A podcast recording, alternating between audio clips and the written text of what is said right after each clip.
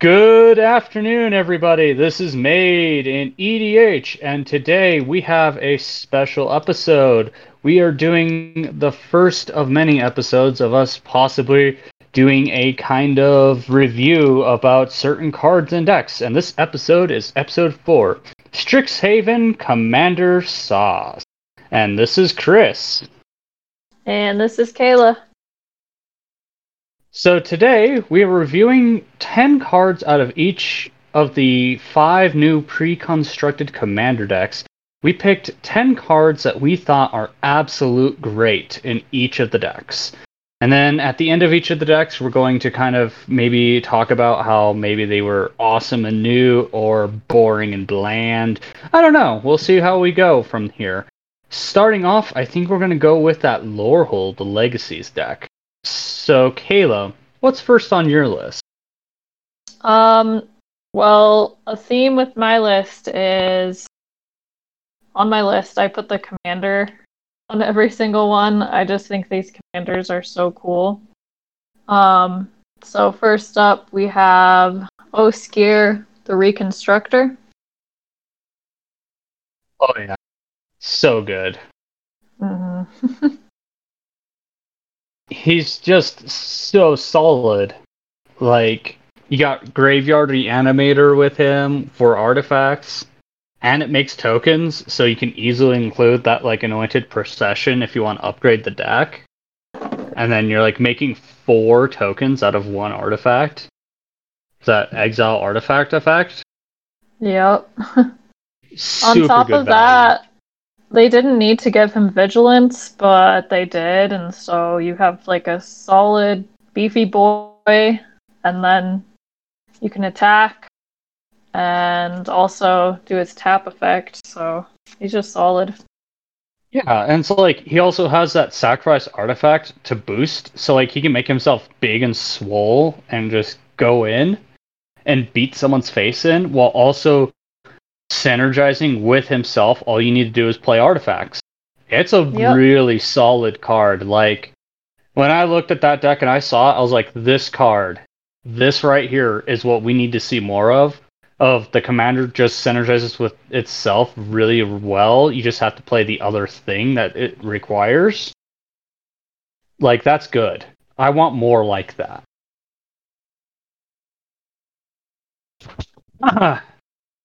so for for me, I have to say, um, I would agree with that one. That would definitely be on my list. So I'm going to go ahead and agree with you on that. That that's going to be on my top ten as well because I thought he was super solid. Yeah, definitely. Oh. All right. So, what's your number two then? Uh, number two, I had Combustible Gearhulk. Um, obviously that's a reprint, but geez, that card is ridiculous. Um, yeah. You either get your draw power or just direct big damage potentially. Yeah. I love Combustible Gearhulk. I thought that was a really good card. It's actually it's actually pretty inexpensive. It was a good reprint. Um I think it was a really solid card. Um that's probably not one on my side though. Um but one I would love to showcase for reprint. Um speaking that we're talking about reprints, for my number 2, I have to say Sculpting Steel because that card is so good. It's an artifact, three cost, um, three generic. It's not colored artifact, and when it enters the battlefield, it becomes a copy of any artifact on the battlefield, and it's a May oh effect. yeah, So you're that not just pretty good. yeah, and you just copy something big, and it doesn't even have to be on your side of the field either. Like, sure, if you're like you're hurting for mana and somebody has a Sol Ring, it could be a three cost Sol Ring. It's horribly inefficient, but at the same time, it's ramping It's an you. answer. So who do you how do you care? Like it's it's pretty Yep. solid. Speaking the artifacts are pretty heavy in Commander, I think that card getting a reprint was a really good thing. So what? Uh, now we're on to number three. Number three, Number three, I had um, one of the legendary creatures in the deck was the Alibou Ancient Witness. Um, yeah, other artifact creatures you control have haste whenever one or more artifact creatures you control attack. Um, Ancient Witness deals X damage to any target, and you scry X, where X is the number of tapped artifacts you control. That's just too solid. um, just looking at the top of your deck, um, and also dealing damage to any target. I just think that's really good. Yeah. I think that's a that's a really good one too. Um Yeah, I actually I think that one with everything that's in the deck, I think I'd have to agree with you. That one would have also have to be on my list because I thought that one was super solid as well. Yeah, and it's a golem and there's a lot of golem matters cards out there. Yeah. So, um, I guess I'll start with number four then, see if um, I got something that you don't have on your list. Let's see. Um, Angel of Ruins is five colorless, double white, so for seven CMC, or mana value as they want to call it nowadays. It's an artifact creature angel with flying, and when it enters the battlefield, exile up to two target artifacts and or enchantments. It's a 5-7. It also has this thing called plane cycling on it. I thought this card was really good because if you think about like how the commander works, you just plane cycle this into your graveyard, and then when you want to recur it when you have the mana to, you're exiling like four enchantments and or artifacts that your opponents have.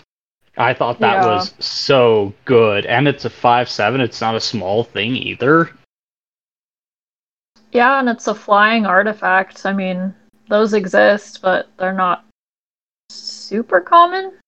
Um, at least I would say so. Yeah, that's very true. Like it's it's it there are a bunch of them, but like there's not a ton and it looks like this deck actually has a big bunk of um artifact creature flyers, which is kind of cool. Yeah, Uh I didn't consider was- that. Um, did you um, what'd you get for your number four? Did that match? Did you have that one on your list at all? Um, I didn't actually. So let's see. Number four on my list. Trying to find it actually. You're okay, good. so I had another le- legendary for my number four. Um, I had Losheel, the Clockwork Scholar, so the Elephant Artificer. oh my gosh, I'm so happy you put that on there because that will be that was going to be my number five. So I saw I saw the Elephant Man and I and I cried out, "Thank you for giving White a good thing." Yeah, Mono White draw deck with artifact creatures. Oof. I, I cried a little bit. It was so good. yeah. Again, it just rewards you for playing artifacts. I mean, clearly. Yeah, it's like it's great. It's artifact creature tribal, so like if um it's like so good. It even prevents all combat damage to be dealt to your attacking artifact creatures. It's it, it protects your artifact creatures and then you draw cards based on artifacts entering the battlefield. yeah. and it says each turn. So thinking about white, what if you ch- did like chain chaining effects, like Charming Prince, that EBT- EBTs, you know, and then you have another Ooh. thing that does the same thing, and just have these chaining effects, and then you have like a Mycosynth Lattice out, so they're artifact creatures. You could potentially draw every single in white. Jeez. it's so good. I looked at this and I was like, man, dreams do come true. Yeah, white artifact deck, like that's really unique, I feel like, but it makes sense still. Yeah, it's not like trying to make a Voltron or vehicle deck like Sram is, which is another really good draw power deck, or Mangara, which also is really good for mono white draw powers, but his is very situational. And I feel like Sram and Mangara, if those are in play, they're probably getting like targeted really fast.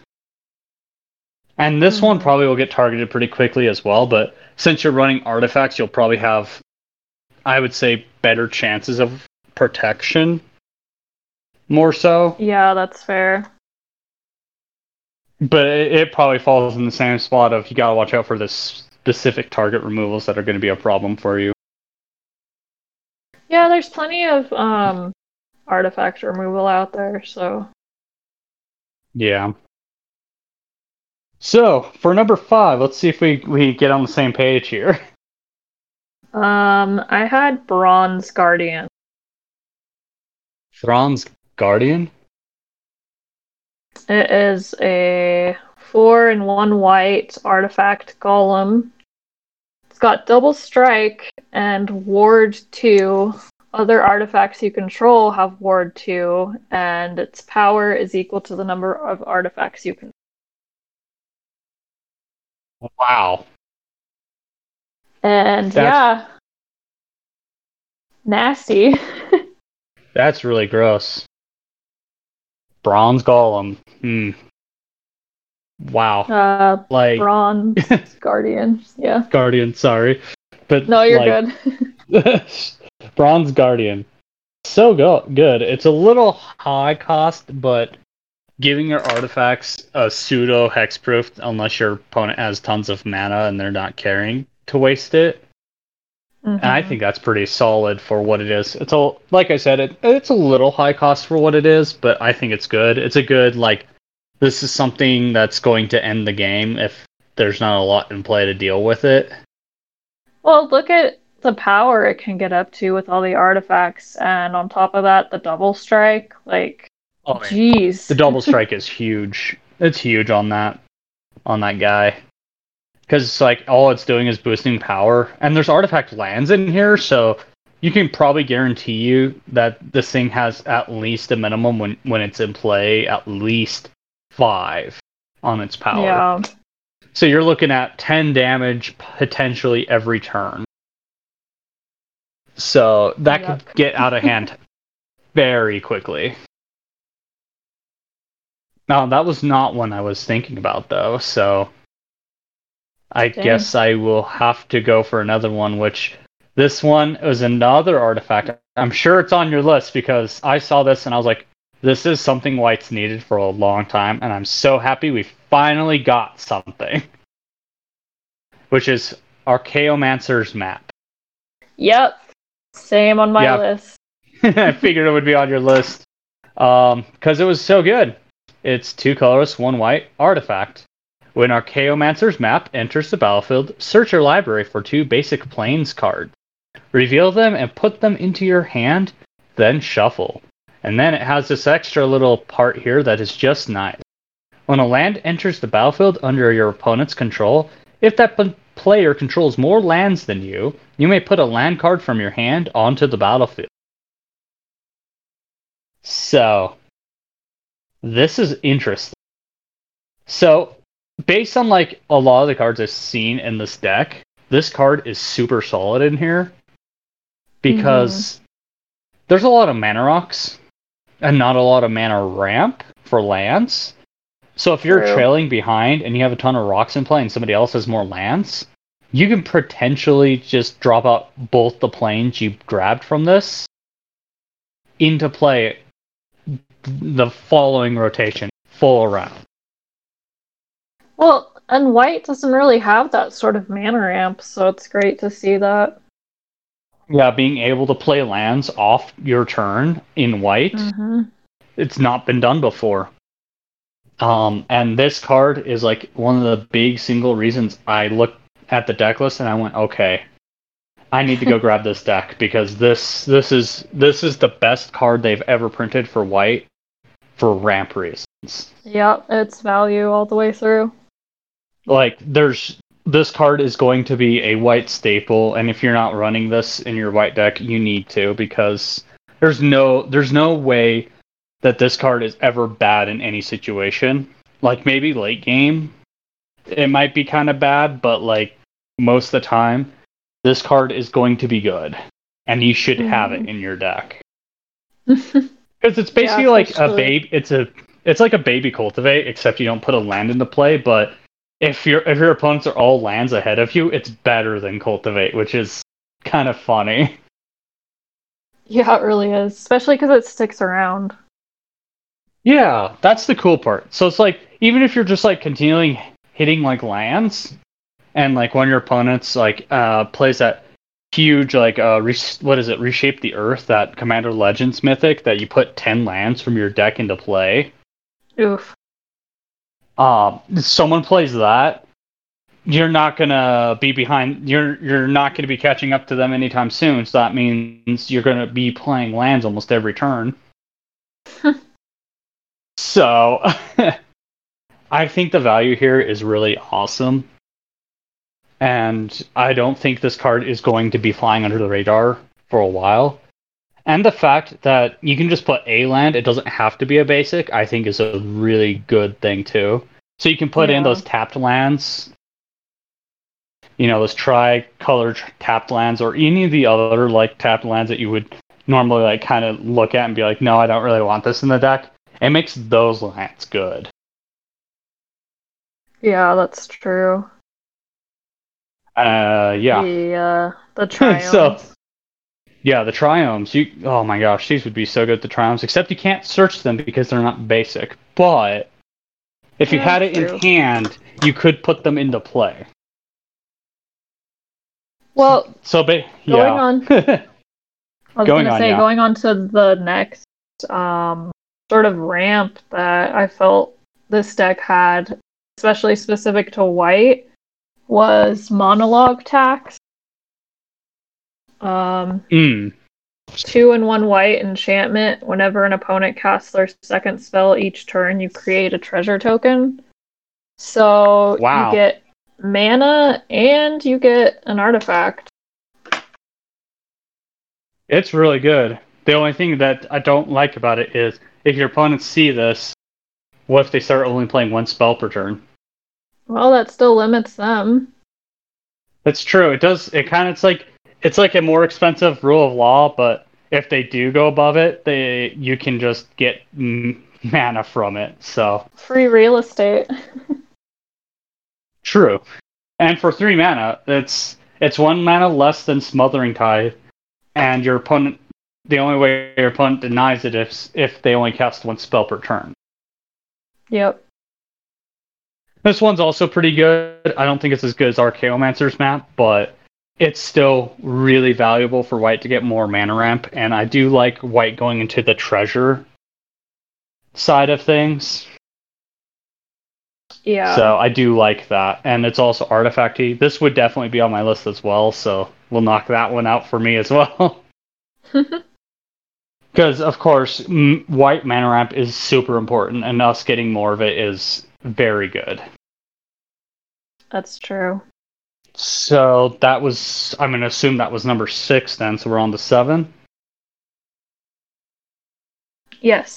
Um I don't think this one is going to be on your list. I'd be surprised if it was. Um it's a little weird. So I had Ruin Grinder. Um Ruin. Yep, it's a five and one red artifact creature construct, seven four menace. When it dies, each player mis- may discard their hand and draw seven cards, and it has mountain cycling for two. So I just like this because of the little group hug aspect of it, and I don't know something about it. I just really like it. I, I cringe at the fact you called a wheel effect a group hug effect. Yeah, but, but I mean, um, it's a good each wheel, though. Like, drawing. yeah, they discard their hand, then draw seven. And it is a May effect, so Yeah. It's true. Each player may do it, so people you can avoid it if you don't want to lose your cards if you have something super important. It's actually, you know, it is kind of group huggy. It's really good in that instance. I just don't think I like the idea of giving my opponent seven cards per chance. Well, I guess Yeah, if there's a big fair. enough threat in play and you want to deal with an opponent, that's what you want to do. It's actually a Mhm. pretty good politic card, actually. It's a hidden politics card. You're right, it is super group huggy. Because it's like, all right, we want this to die so we can potentially deal with that problem over there. So who can Yeah. kill this? Or even you do, you just play it and see, you sack see it. what you draw. Yep. Yeah, see what you draw, see what your allies can draw to take out the problem. You know, all these really good things. I think actually, you know what? I'm I'm a little upset that I didn't think about that card a little bit more about being a, a politic card. And I think Mhm. you're right. I think that card's actually really decent. Cuz like, you know, normally eh, I would look at it and just be like, "Ugh, it's a wheel effect," but it's like, wait, it's a situational wheel effect. Is it so like though? it could no it's not is it you leave is it out of this we'll get to that later Ugh. um no that was not one i was thinking about though i i do appreciate that very much i do have to say though uh i have a reprint on here that i think needed to get reprinted and i was happy to see it to get reprinted What you got? Thousand year elixir Oh, you yep. can activate abilities of creatures you control as though they had haste. One colorless, tap it to untap target creature. It's a three mana drop artifact. This card was was trailing up in the twenty, so it seeing a reprint is not Mhm. like I. This card is good in so many decks. Like you could put this in a Yeah. mana dork green deck, and they can ramp the turn they come out. Oh yeah, that's It's- true. It's so good. Like this this card you could put in any deck. And it's a sleeper card that's definitely one that's utility is unknown until you realize the power of it and then you're like, "Oh wait, this needs to be in every deck." Yep. It's so, not very costly either. It's three mana. It's pretty yeah, good. for 3 mana for what it does, turning making your activate abilities like on creatures be able to come online as soon as they come out can be game changing. Like, um, one of the decks I do actually have a thousand year elixir in is my Marcel the Pretender deck, and when I get Neville's ring on him, and I bring him into play, he can instantly Neville ring without being tapped, which is better than normal Neville ring. Oof, that's true. So, but then it destroys the elixir. So I mean, it's kind of that shrug Well, moment of you know it was. Yeah, Yeah, if you need to get rid of something really quick, then yeah, it's true. That's uh, very true. I think I think this is a great card. I I was very happy it got reprinted. It really needed to see a reprint. I wish they would do more reprints like this of cards that got really really big and valuable. Um, I'm gonna make a shout out to a card that should have been reprinted in this deck that didn't see a reprint. what's that? But uh, we'll go into that at the end of the uh, at the end Oh. of the list. That will be something for people to li- look forward to. I'm sure they're going to hear. They probably already know, but I'm just going to state it anyway. So what's your number? Uh, that was our number seven. So we're on eight now. Uh, we're actually on nine. Oh, I I didn't count correctly. Um, oh okay. so no, it's probably my fault too because I I forgot we had shared a bunch and I said seven. I said eight last time I think. So Oh, you're good. Um, this is another kind of strange one, but I really like it. It's very expensive. Um, my number nine would be Triplicate Titan. So it's a nine cost, nine nine flying vigilance trample.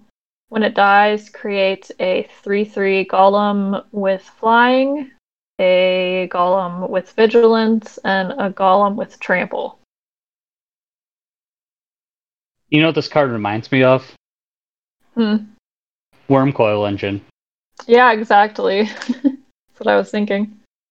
It's like it's it's a really good version of Wurmcoil Engine, especially for what the deck tech is. Like if you cast this thing and you're sitting at this much mana and you sack it with your commander, and you get two of these things out, it's going to be really hard for your opponents to deal with that many things. Yep. I think that card is really good. Um, I think it's a little high costed, but there's a lot of ways to cheat out artifacts, so I actually don't think it's that bad of a card. Yeah, it's not it's not terrible. I just really liked it, especially the die effect.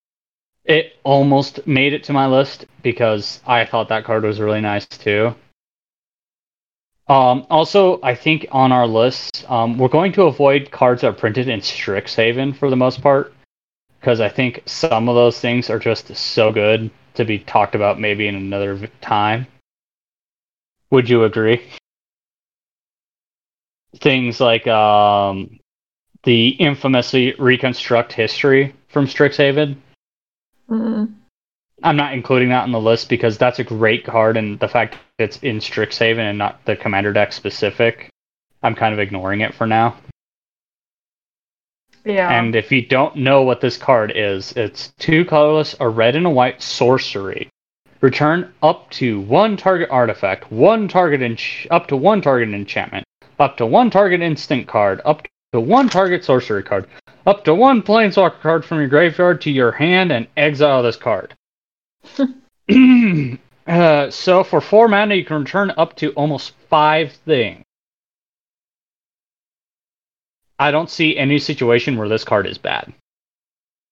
I wanted to make a shout out to that card specifically because Reconstruct History, that's a Boros staple from now on. yeah. I feel especially like- for four mana. It's ridiculous. It's so good. Like, I cannot see a situation where that card is bad. You're getting something back almost any time you're playing that. Yeah. But that's not my number nine.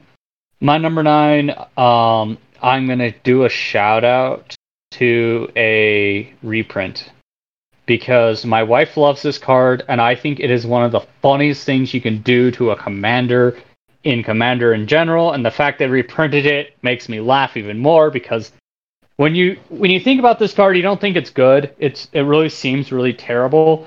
But when you think about turning off someone's commander that's super big and like important to their deck, it's really good to do to them.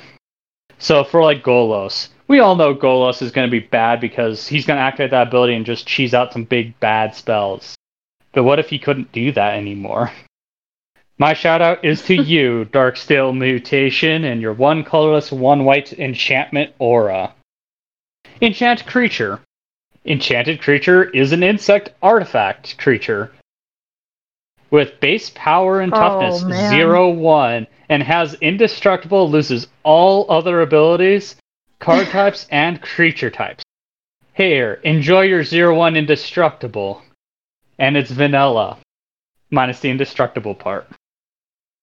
So it's indestructible, so they can't destroy their own creature. They'd have to sacrifice it or destroy the aura. So now they have to use resources to get rid of this thing, because now it's just turned off their commander completely. That's so evil. Yeah, and it's it's it was printed back in the 2013 commander set. Back in those days, and I don't think it's seen a reprint since, and a lot of people don't like it. And I have to say, have you ever seen a Darksteel mutation hit your commander before? That stuff, if your commander is not a planeswalker, oh my gosh, it just makes you so unhappy because now you have to you have to find enchantment removal fast. Because if your deck synergizes to your commander at all, uh, you need it. and be, having it turned off, it's like, can you imagine playing Korvold and then somebody Darksteel mutating it? Jeez. like now you have to figure out how to get rid of the enchantment, which of course you're playing green and Korvold, and you have like probably Naturalizer Krosan Grips in there, but you know, now you have to waste a resource to do so. Over I think that little card- enchantment. It's yeah, it's such a silly enchantment that's usually super situationally good, and like a lot of people just look at it and just think, eh, it's not a good card. There's better things out there. Yeah, sure there is, but how often do you have to waste a resource to get something valuable back online, like as fast as you can, and and little time? Because in Commander, you need to be moving all the time, and if you're shut down for any given number of turns, you can almost lose steam and your deck ends up dying. Yeah. So my shout out on number nine is to Darksteel Mutation. I love you. So now we're on ten, are we? yep. The last, one. one. Um, I had Wake the Past for this one. It's Oh a five. Yeah, it's a five and one red, one white sorcery. Return all artifact cards from your battlefield or from your graveyard to the battlefield. They gain haste until the end of turn. And so usually with this sort of return, you see they gain haste and sacrifice at the end of the turn, but nope, you just return everything and you're good. Yeah. I think this effect is really awesome. I have to be honest a little bit about this though. hmm I think this card's a little off theme of the deck. Only because with Osgir exiling your own artifacts out of the graveyard, like the only time this is good is if you're reanimating those big bombs we were talking about earlier. Yeah, that's fair. Like I feel like this card's really good. Don't get me wrong. I love this card. I think it's a great like game ending card, and that's what it should be. But as far as like synergies go, I feel like this card was a little weird in the deck because the commander gets rid of things out of your graveyard. I think maybe in like a in a deck upgrade there would be a way to maybe figure out how to figure a way around this. And yes, by the way, um, we will be doing an EDH game that we're going to attempt to record, and I will be playing this deck, and we will be doing budget upgrades. So don't you worry. We I will go into all the fun stuff, and I'll even go into what I do with it. But yes, I, I do like this card. I just feel like it's a it's a little bit off um off base a little bit from what the deck's doing Yeah. but it's really fair. good. Um, so for my number ten, um, I'm going to make a shout out to one that actually is a really funny card. I think it's great. I don't know if you saw this one, Cursed Mirror. Two colorless, one red artifact. It taps for one red, but it has this little effect at the bottom. As Cursed Mirror enters the battlefield, you may have it become a copy of any creature on the battlefield until end of turn, except it gains haste. oh, you got a big ol' Eldrazi over there? Cool. Let me play my three drop version. Yeah, that's a good point. Granted, it's only until end of turn, but with haste, like all you have to do is have an opponent with a big, scary creature. You get a hasty one. Pretty sure that's game changing right there for three mana. Yeah, for three mana. And if you're desperate enough to use it for a mana rock, it's it's important too. It's like this is a key card I think in the deck. Depending on what else is in your hand too. Um, three mana makes it really accessible. Yeah, like even if you play as a three mana mana rock, later on with Osgir, you could sacrifice it and then you could copy it out of your graveyard for three and copy two giant things in play. Yeah. For three mana. Two with haste. That that's probably game ending right there. For only three mana. I think that's amazing. Because potentially, if you think about it, if you think about the, the turn cycle, you play at turn three, um, artifacts usually don't have to deal with that summoning sickness thing, so you can activate it right away. If you choose, since it's a May effect, you can choose not to make it become a creature. You could tap it, sacrifice it to Osgir right there, and then set up for the for the next turn, and then just drop it. Oh yeah, that's true. And, And I, that's so good. Go ahead. Sorry.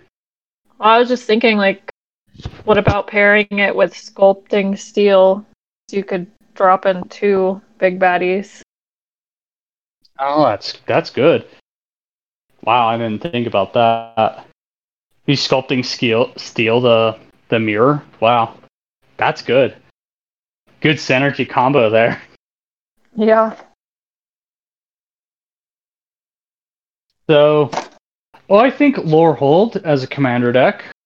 We're at that final part here where we're going to talk about how we feel about red white. Is it a Boros deck, Kayla? Um, I feel like it's a little off-brand for Boros, which is good. Um, definitely not as much sorcery and instances as I see combat tricks in typical Boros. But what's your opinion? I think it's really solid too.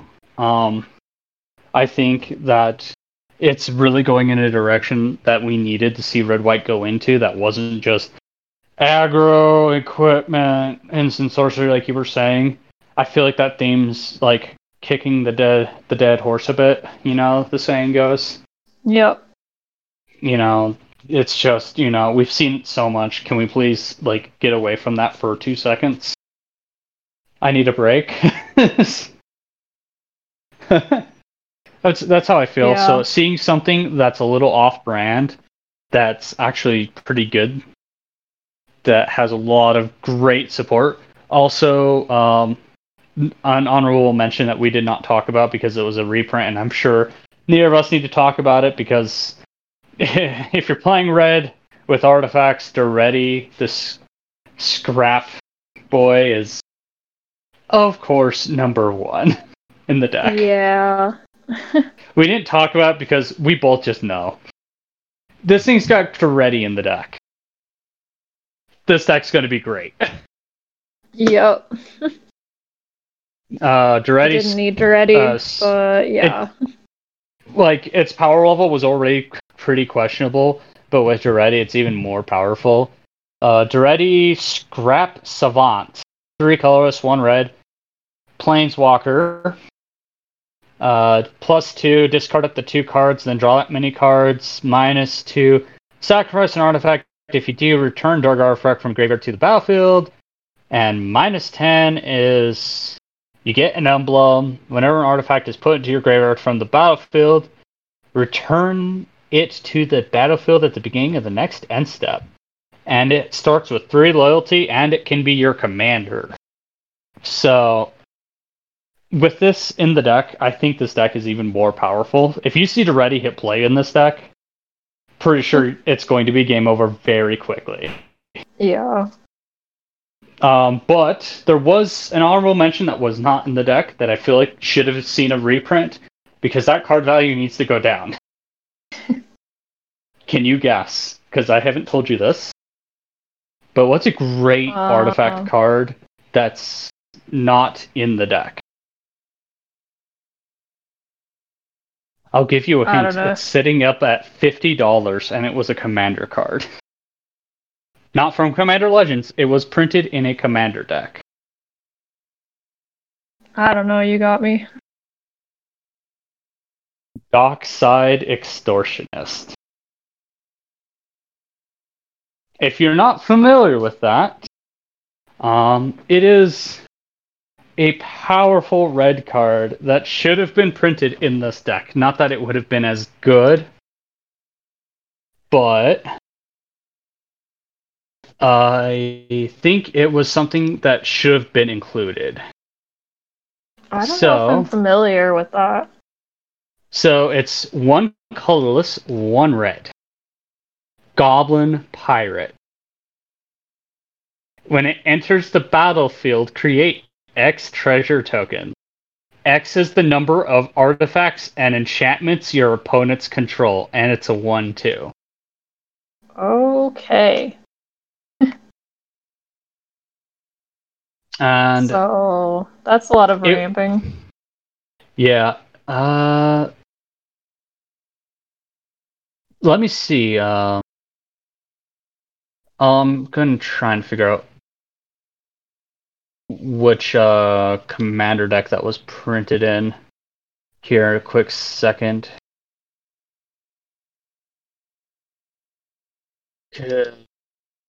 I it was printed in the 2019 ones, which means it was either in the populate one or the or the mystic intellect deck. I think it was. Sorry, I'm looking this up real quick Oh, you're good. just just to kind of give some background here for people who might be searching for it.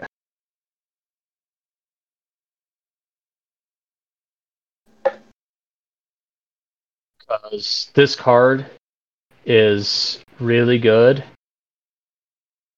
and you should probably look at trying to get this. Yeah, Dockside Extortionist is in that deck. One. Yep. So, yeah, I think I think that um, that uh, Lorehold commander deck is super solid. I wish they would have reprinted Dockside Extortionist a bit, but you know, it's sitting at fifty dollars. yeah. so, uh, yeah, on to the next one, which is. Is it your favorite, Kayla? Uh, it, is it? uh, eh. I I mean, have Prismari feelings about performance. is it. Are you sure? I think Yeah. is it's fine. Uh, do you? Yeah. Is it pretty balanced? I think so. All right. So, what should we talk about number one in this deck? Um, number one, I had obviously the commander. Just look at that wall of text. Yeah. Magecraft, a super good new mechanic. Uh, maybe Kayla, do you wanna you wanna read all this? Sure. So, commander is Zaffai, Thunder Conductor, two, one blue, one red. Um, it's got Magecraft. Whenever you cast or copy an instant or sorcery spell, scry one. If that spell's mana value is five or greater, create a 4 4 blue and red elemental creature token. If that spell's manu- mana value is 10 or greater, Zaffai Thunder Collector deals 10 damage to an opponent chosen at random. Whoa, whoa, wait, wait. Thunder Collector. That's not his name. Oh shit! yes, uh, if you don't know.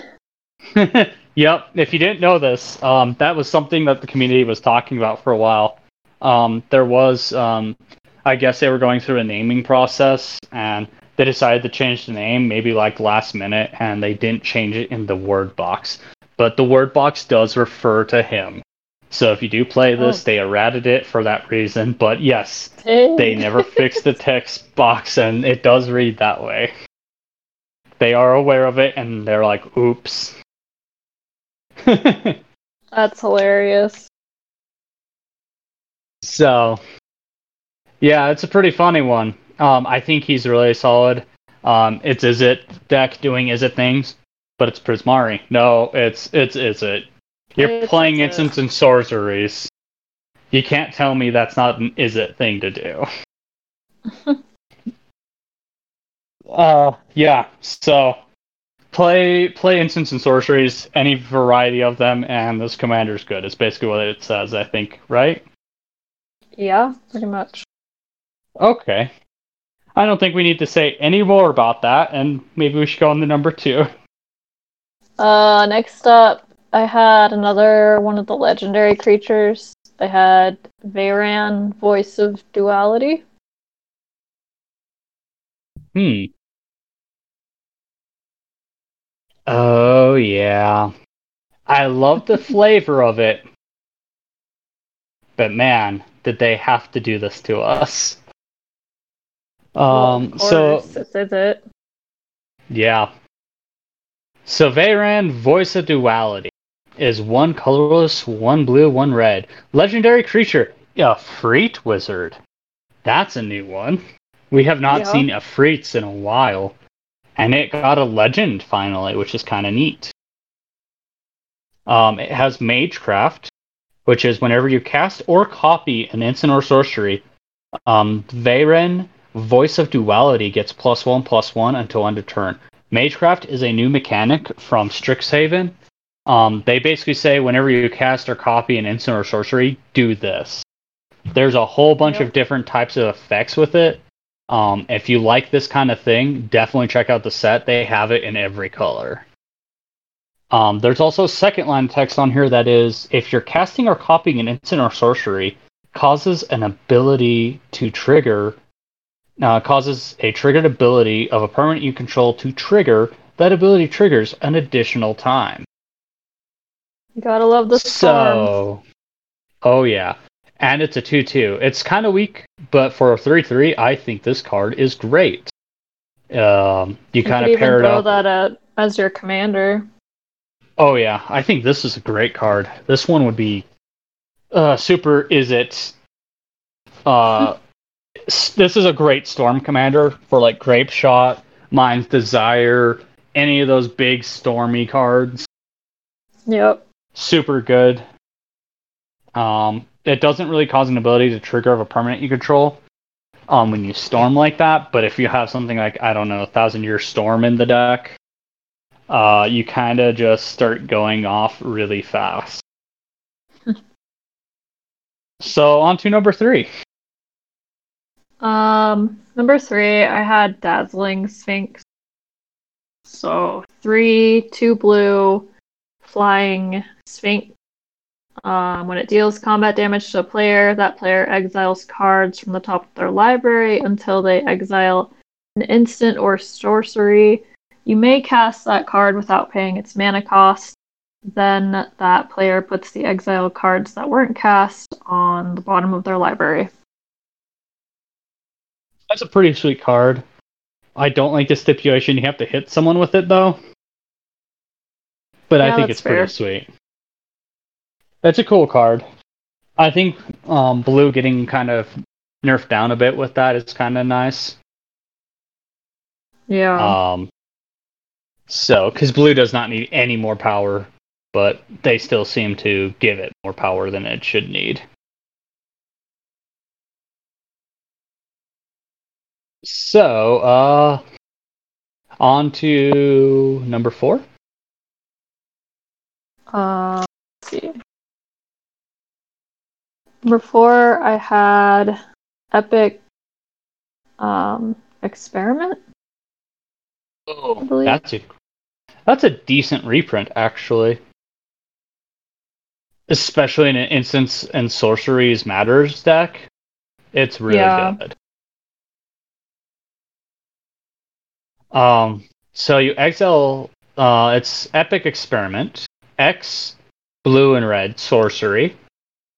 Um exile the top X cards of your library. You may cast instant and sorcery spells with the mana value X or less from among them without paying their mana cost, aka uh, converted mana cost for the old people who know it as that.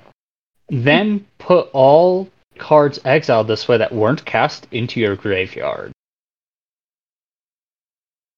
It's really big. This is a big storm card. Wouldn't you agree, Kayla? This is a this is a pretty big game ender right here.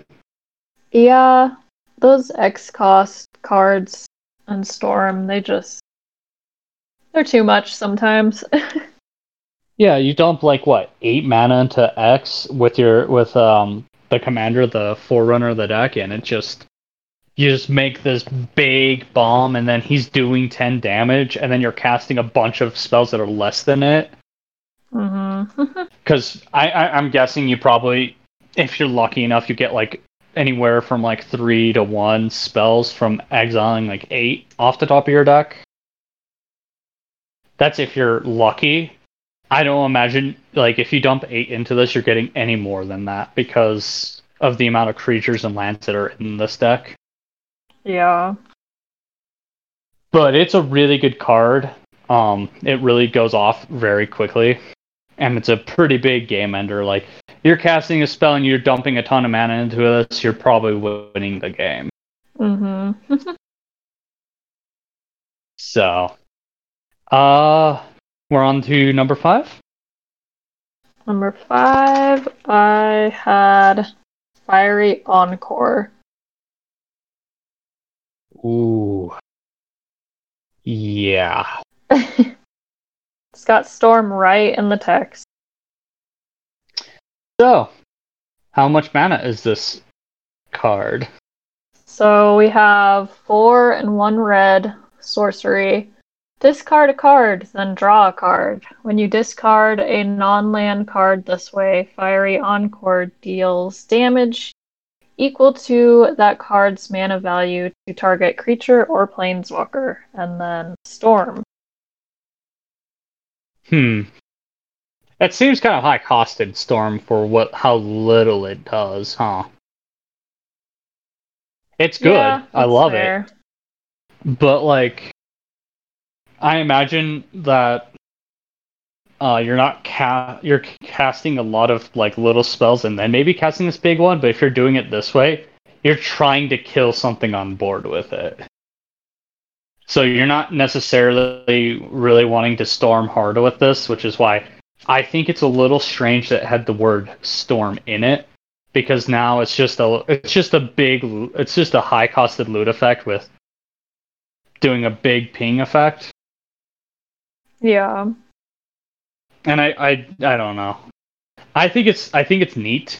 I definitely would not have included this in my ten if if I was doing a ten for this one. Mm-hmm. But it's Izzet doing Izzet things. so um it's a it's an it's an interesting card. I feel like um in most like Izzet decks, maybe not on theme with this deck, I would maybe cycle this card for something else. But if you if you were building a deck that reduces cost of spells, this card would actually be really. I just think for what it is, it's a little expensive. Yeah. Like maybe could they have maybe dropped it to four mana, not five, and this would have been Yeah, a bit four- better. Four would have been a lot better. And I think it would have been more balanced too. It wouldn't have been super overpowered. Five just almost makes it unplayable.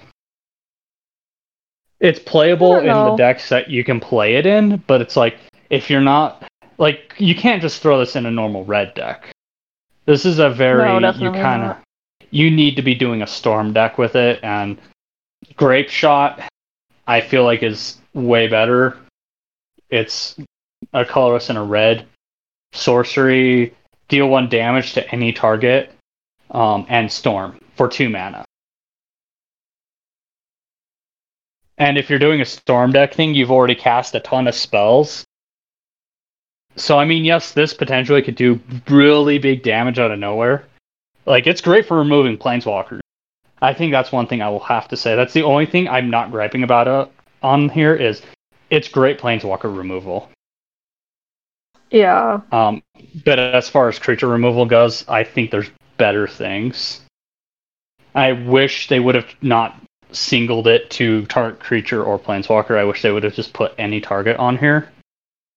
But then it would have been a little bit overpowered, and that actually might have made more. I feel like that would have made it a lot better for its cost if it was any target instead of being specific. Yeah. I, I suppose that's true. Like an any target ability really would have opened yeah. up the possibilities. Speaking that it's it's a rare too. I feel like for a rare it should have been something like that Mm-hmm. because you're doing a loot effect, which you're you're losing cards when you do it. Yeah. It's a it's a good card for storm decks. It's really good for those. But like if you're not storming, I would never play that card. So, what about number six? What do you got? Um, I had. Let's see if I could pronounce this. it's metallurgic summonings. oh, what a good reprint. Yeah. It's not expensive either. And for uh, Instant and Sorceries Matters deck, super solid. Um, uh, did you you read the last one, right? I will read this one. Yep. So, Metallurgic Summonings. Three colorless blue and blue enchantment.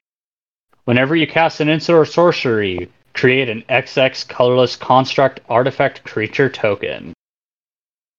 Where X is that spell's mana value, or CMC as it used to be referred to. Then it has this other effect. Three colors blue and blue, exile metallurgic summonings. Return all instants and sorcery cards from your graveyard to your hand. Activate this only if you have six or more artifacts. So, how do you feel about this? Um. So obviously you're playing a lot of sorceries and instants, and free creatures. I mean, Yeah, With and it- with oh, so good, isn't it? yeah. I mean, with it, it just made me feel like Shark Typhoon should go in the deck too. Wow, you know what? Why the heck wasn't that reprinted into this deck? like, wow, that would have been an interesting thing to throw in here. Yeah, definitely. Um, I know I I have to toss up. I think Metallurgic Summonings is a bit better, which is kind of sad. That's like you know, for the power level that this deck is, I feel like they probably should have put Shark Typhoon in instead because now they've got a big recursion spell in the in the deck Yeah. that's generating value. So if you have your commander out with this and you cast um, a pretty decently costed spell, like a five or greater spell, you get two tokens. You get a four four blue red elemental creature token and a five five construct for casting one five drop spell. So like even that like storm card, I was just kind of I was kind of ranting about how I didn't like it. That card's even really good in Yeah. this situation. It's like wow, you cast this big bomb spell and you don't care how good it does because you just basically put nine power into play for casting. Um, wow. I I don't know what to say. Uh, dreams do come true. Yeah, it's a solid enchantment. uh, so uh, Metallurgic Summonings, uh, great card. If you're playing uh, Instant Sorceries deck with or a deck with tons of those, and you have blue involved, definitely include this card. It's really good. Because even if you like cast something at instant speed, you're getting a creature out of it, no matter what Yeah. value. And having a creature can can sometimes change that balance of life and death. This card will save your life. Mm-hmm. So, uh, what we that that was number six or seven? Uh, I think we're on seven now. Yeah, yeah, we're on seven. So seven, I had. see, I had reinterpret. Uh oh. You know, I'm So seeing a theme in two- this deck. Go ahead and read the card, and then we will we will talk about that and, as you finish reading this card. um, we have two, one blue, one red for an instant. Counter target spell. You may cast a spell with an equal or lesser mana value from your hand without paying its mana cost. Hmm. okay. So, Kayla, can you tell me a situation where this card's not good? Uh, no. Okay, so here's the problem. If you've noticed the trend with this deck is it seems to be winning at endgame, which that's what Commander wants you to do. That's what we all play for. Why is this deck so hard pressed at winning in late game and geared in it? Um, there are some other cards in the deck that really help it even accelerate to go fast. Yeah. Um, when I was looking at the deck list when they first revealed this one, because I think this one was like one of the first ones they revealed, if I remember correctly. Yeah, I think so. I think you're right. And I was talking with my fellow commander players, and I, I was just like, this deck is the strongest. And we all when I saw thought the it other deck list, we all we Mhm. all were worried about blue green being overpowered as crud, but look at the Izzet deck list, and you'll understand the utility of the deck is so powerful that like if you know how to play those colors at all, this deck you're going to win. And Yeah. you don't even have to alter the deck very much. Like it's not CDH, it's not CDH level, but for casual players, this deck is so powerful out of box that you don't need to do much to make it even more powerful Nope. and the the amount of control it has is unreal. Like I was baffled at it. I was like, I've not seen this much control in a while that they've made in a precon. Mm-hmm. So I was a bit shocked because I thought that was absurd that they made that much. So yeah, um reinterpret is a game ending card. If you don't need if you don't know that, um so we're gonna give you a situation of your opponent casts a game ending spell like we talked in the Boros deck that like what seven drop return all artifacts from your graveyard to the battlefield with haste. Yeah. Uh, l- let's reinterpret that. So now you're you countered it for four, and now you're casting something at instant speed for seven or less from your hand. So if you were to alter this deck slightly and you put like something like Omniscience in, and somebody went to cast Ooh. Lightstill and you reinterpret it, you just got Omniscience into play for free. At instant and speed. a spell. Yeah. Like, there's no way this is a sleeper card. If you're playing Izzet, and Izzet's one of your favorite color schemes, this is a staple in those colors. It's a game Mhm. ender out of nowhere. It's a it's a counter spell that you hold for the late game. Because you know your opponents are going to cast bigger spells later on. So this is one you hold on to with a big spell in hand and out of nowhere basically turn the table on somebody's possible game winning play into your game winning play. Yeah, it's nasty. I would almost argue that this is almost as powerful as Mana Drain, and Mana Drain's a two drop. Ugh. Um, Mana Drain, of course, is still really good. It's two color, it's two blue, instant counter target spell, and then you add that spell's mana value as colorless mana to your mana pool at the beginning of your next main phase. Pre-combat main phase specifically. So your first main phase after your upkeep and draw before combat. So when when you have when you're talking about a counterspell that's that you you can almost see more as valuable as an eighty dollar counterspell, it's a good card. mm-hmm. and that's how I feel about reinterpret. I think it's way overpowered for four mana. It's it's it's better than counterflux, and counterflux is an anti-storm card. Yeah. So uh, let's go on to number nine after talking about the big bomb nastiness. Um, number nine, I had another legendary creature. Um, I went with Rionya Fire Dancer. So three and two red for a three four. At the beginning of combat on your turn, create X tokens that are copies of another target creature you control, where X is one plus the number of instant and sorcery spells you've cast this turn. They gain haste.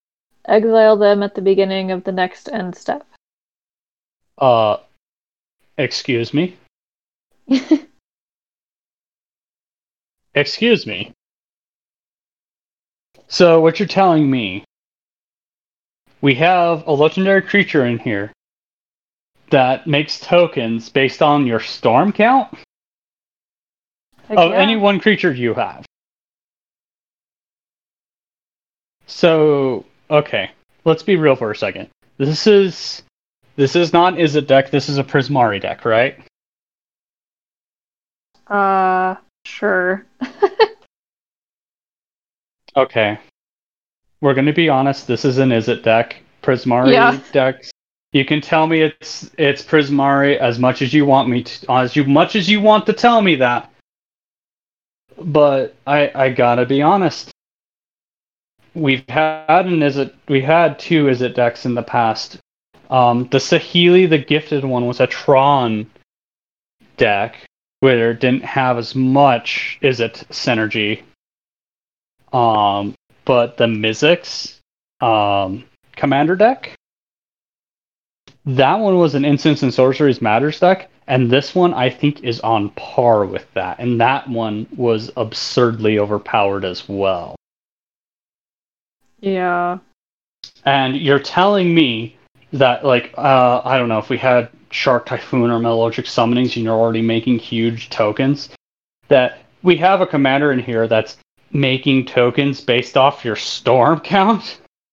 If you have a bunch of five fives and you're like, I'm gonna start, I'm gonna cast like six instants and sorceries this turn. Oh look, I'm going to create seven six sixes with haste. Granted, this is a five drop, which is kind of late ish in game, but a storm count commander in red, that sounds really fun. Pulling this deck, pulling this card out of the deck and making it on its own, this could actually be a really fun deck. But I do not like the fact that we basically almost have an out of box storm deck. Is it real? But I have to say, oh, it's is it is it enough? I think it's plenty. Is it? I don't think. I think I think Niv Mizzet is quite satisfied with this. Is it plethora?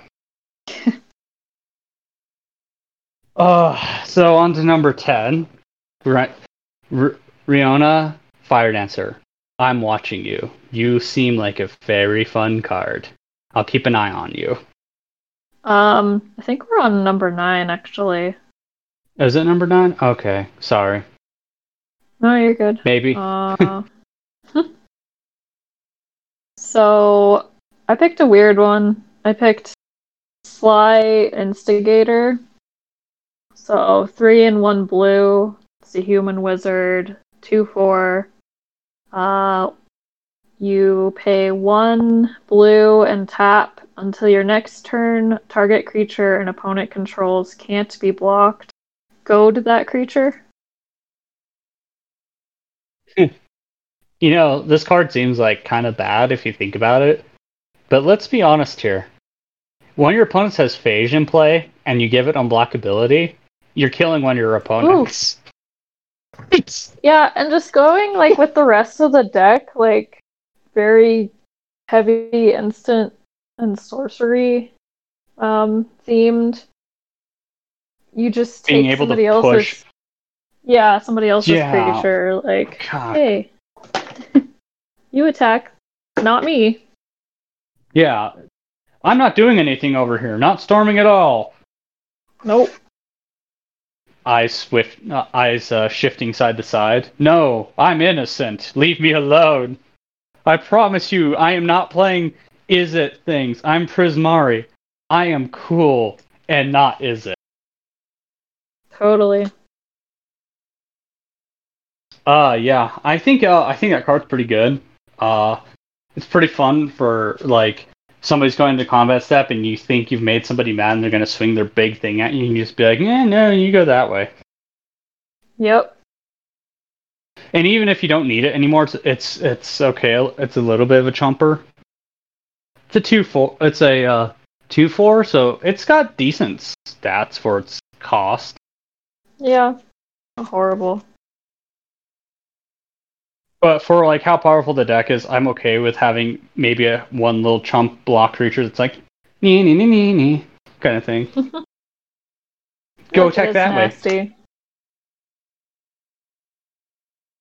And and goading forces their creature to attack. So if it's like Yep. something they didn't really want to attack with, now they kind of have to, Mm-hmm. and it has to attack somebody that they don't know. So like you do this to one somebody else's commander, and they have to go swing at someone. That's commander damage that can't be blocked.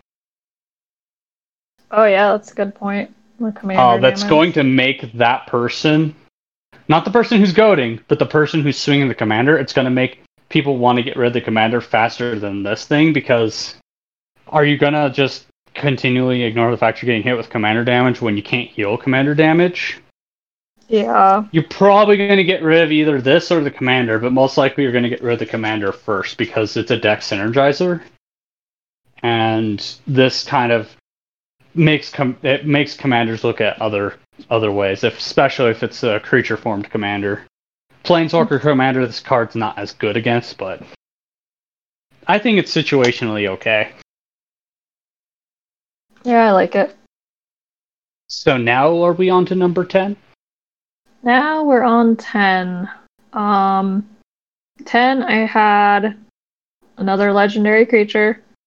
Um I just really liked this one. So it was Octavia Living Thesis. And it's an 8 cost, 1 blue, 1 blue elemental octopus. And it's an 8 8 the spell costs eight less to cast if you have eight or more instants or and or sorcery cards in your graveyard. It has ward eight, which is ridiculous. Um, and Magecraft. Whenever you cast or copy an instant or sorcery spell, target creature has base power and toughness 8 8 until end of turn. You know, I appreciate this card. I'm not happy it's in the storm deck because you know this card's going to be the big bomb in here. Yeah. But if you think about it, like, okay, the thing is in an instance and sorceries matters deck, and if you're playing this in your command zone, uh, you're probably going to get Bojuka bogged if you try to play this deck. yeah. That's Um, true. No more graveyard. But let's be real about that Magecraft effect. So let's say we do get into play. It costs eight to target. So your opponent's probably going to have to board wipe because spending eight mana plus whatever spell you're trying to cast to target this thing is not even a reasonable answer. And since it's not hexproof, you can't just be like, well, it loses hexproof. It's ward. It's not a keyword. So you have to board wipe this thing or make each player sacrifice a permanent, da, da, da, da, yada, yada, yada. You know, that kind of Yeah. stuff. So once this thing's in play, it's really hard to get rid of. Um, but that Magecraft, I wanted to make an interesting shout out here. I don't know if you realize this, but I realized that when I was reading Magecraft of there's a little interesting clause in there of copy. Oh yeah. So if you have an Isochron Scepter in the deck, you can get that Ma- Magecraft pretty consistently. Hmm. So uh, I don't know off the top of my head if there's an instant that makes tokens, but oh right, sorry, yes, there kind of is. Uh, Resculpt actually, which is in the deck. Hmm. Resculpt is a colorless, a blue instant. It's a strict saving card.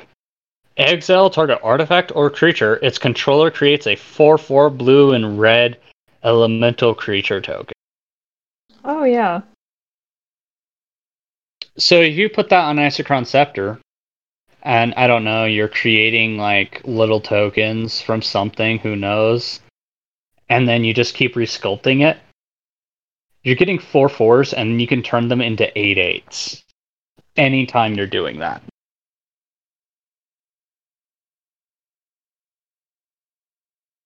I think that's. I don't think. I think the card, the the one I was just talking about on the Isochron Scepter, is a meh card, but at the same time, think about Isochron Scepter and just being able to copy things, and then getting that Magecraft proc. Because Isochron Yeah. Scepter reads that you copy the imprinted instant on there. It's a two drop colorless artifact with imprint that you exile an instant with the com- with the mana value or converted mana cost of two or less from your hand. So you exile it basically onto Isochron Scepter. And then Isochron Scepter can tap two colorless, tap it, and copy it. Hmm. So I think this card, Isochron Scepter, is really good in the Octopus deck because it's a guaranteed copy almost every turn. Doesn't even matter what you put on it. All you need to do, you could even run like vanilla creatures that can't be blocked. You know, there's tons of those one drops that say I can't be blocked. You turn those into Oh, eight yeah. eights. That's a nasty thing. Turns yeah, these like little of those in blue. yeah, you turn these like little like insignificant things into big scary. Why is this a thing deck?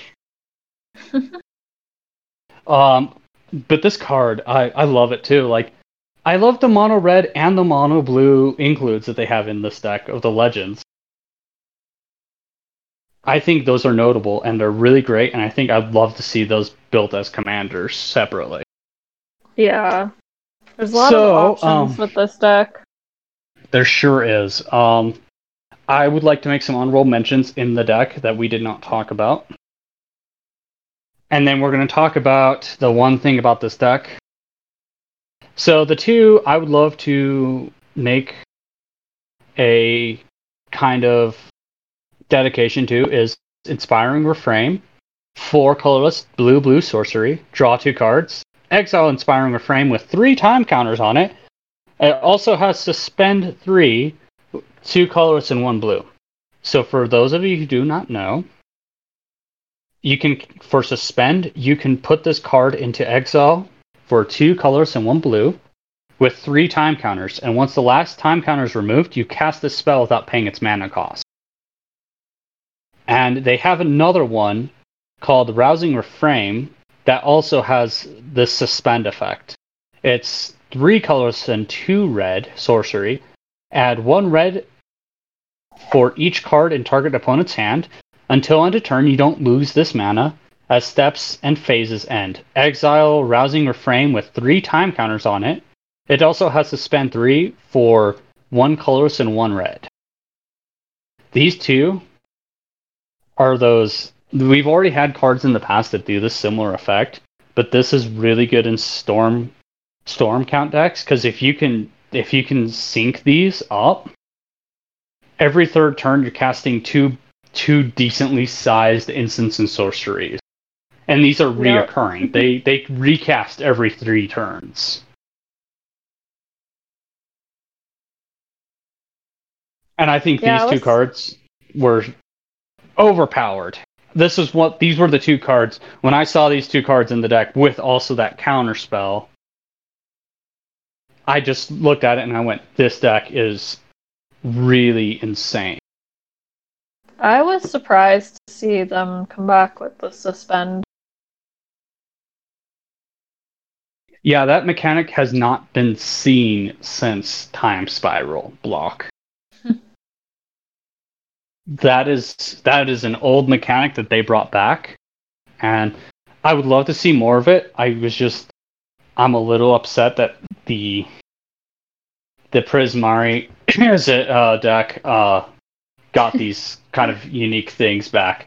especially since they're really dealing with this Magecraft effect, which means that these things going off every third turn could be potentially deadly. Yep. And the only way to really stop this chain from continuing is if you counter.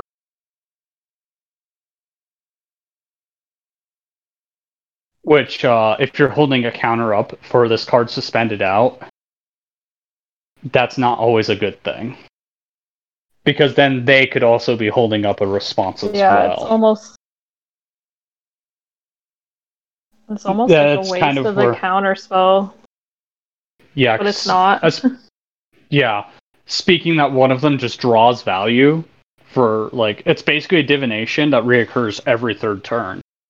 Mhm. And divination's great. But um aside from that, Kayla, how do you feel about the deck? Um, how do I feel about this Izzet deck? Well, very Izzet. Uh I think Uh, it's I think Izzet is a bit overpowered, don't you? yeah, I feel like Niv Mizzet would be proud. yes.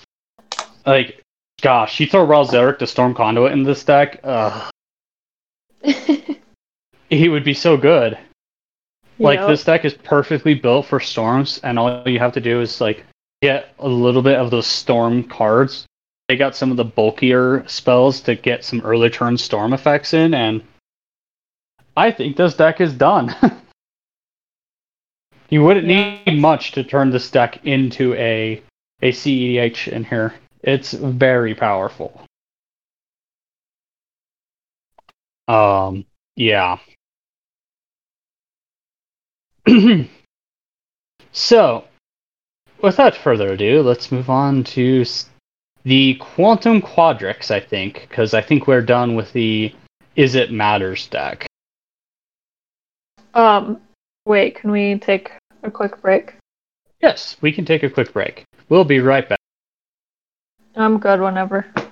Yeah. So we're back from our break here. Um, sorry about that. We just had to take a little breather. Uh, so we're gonna we're gonna probably split this off. We're gonna do the other two uh, commander, the last two commander decks um, on another recording.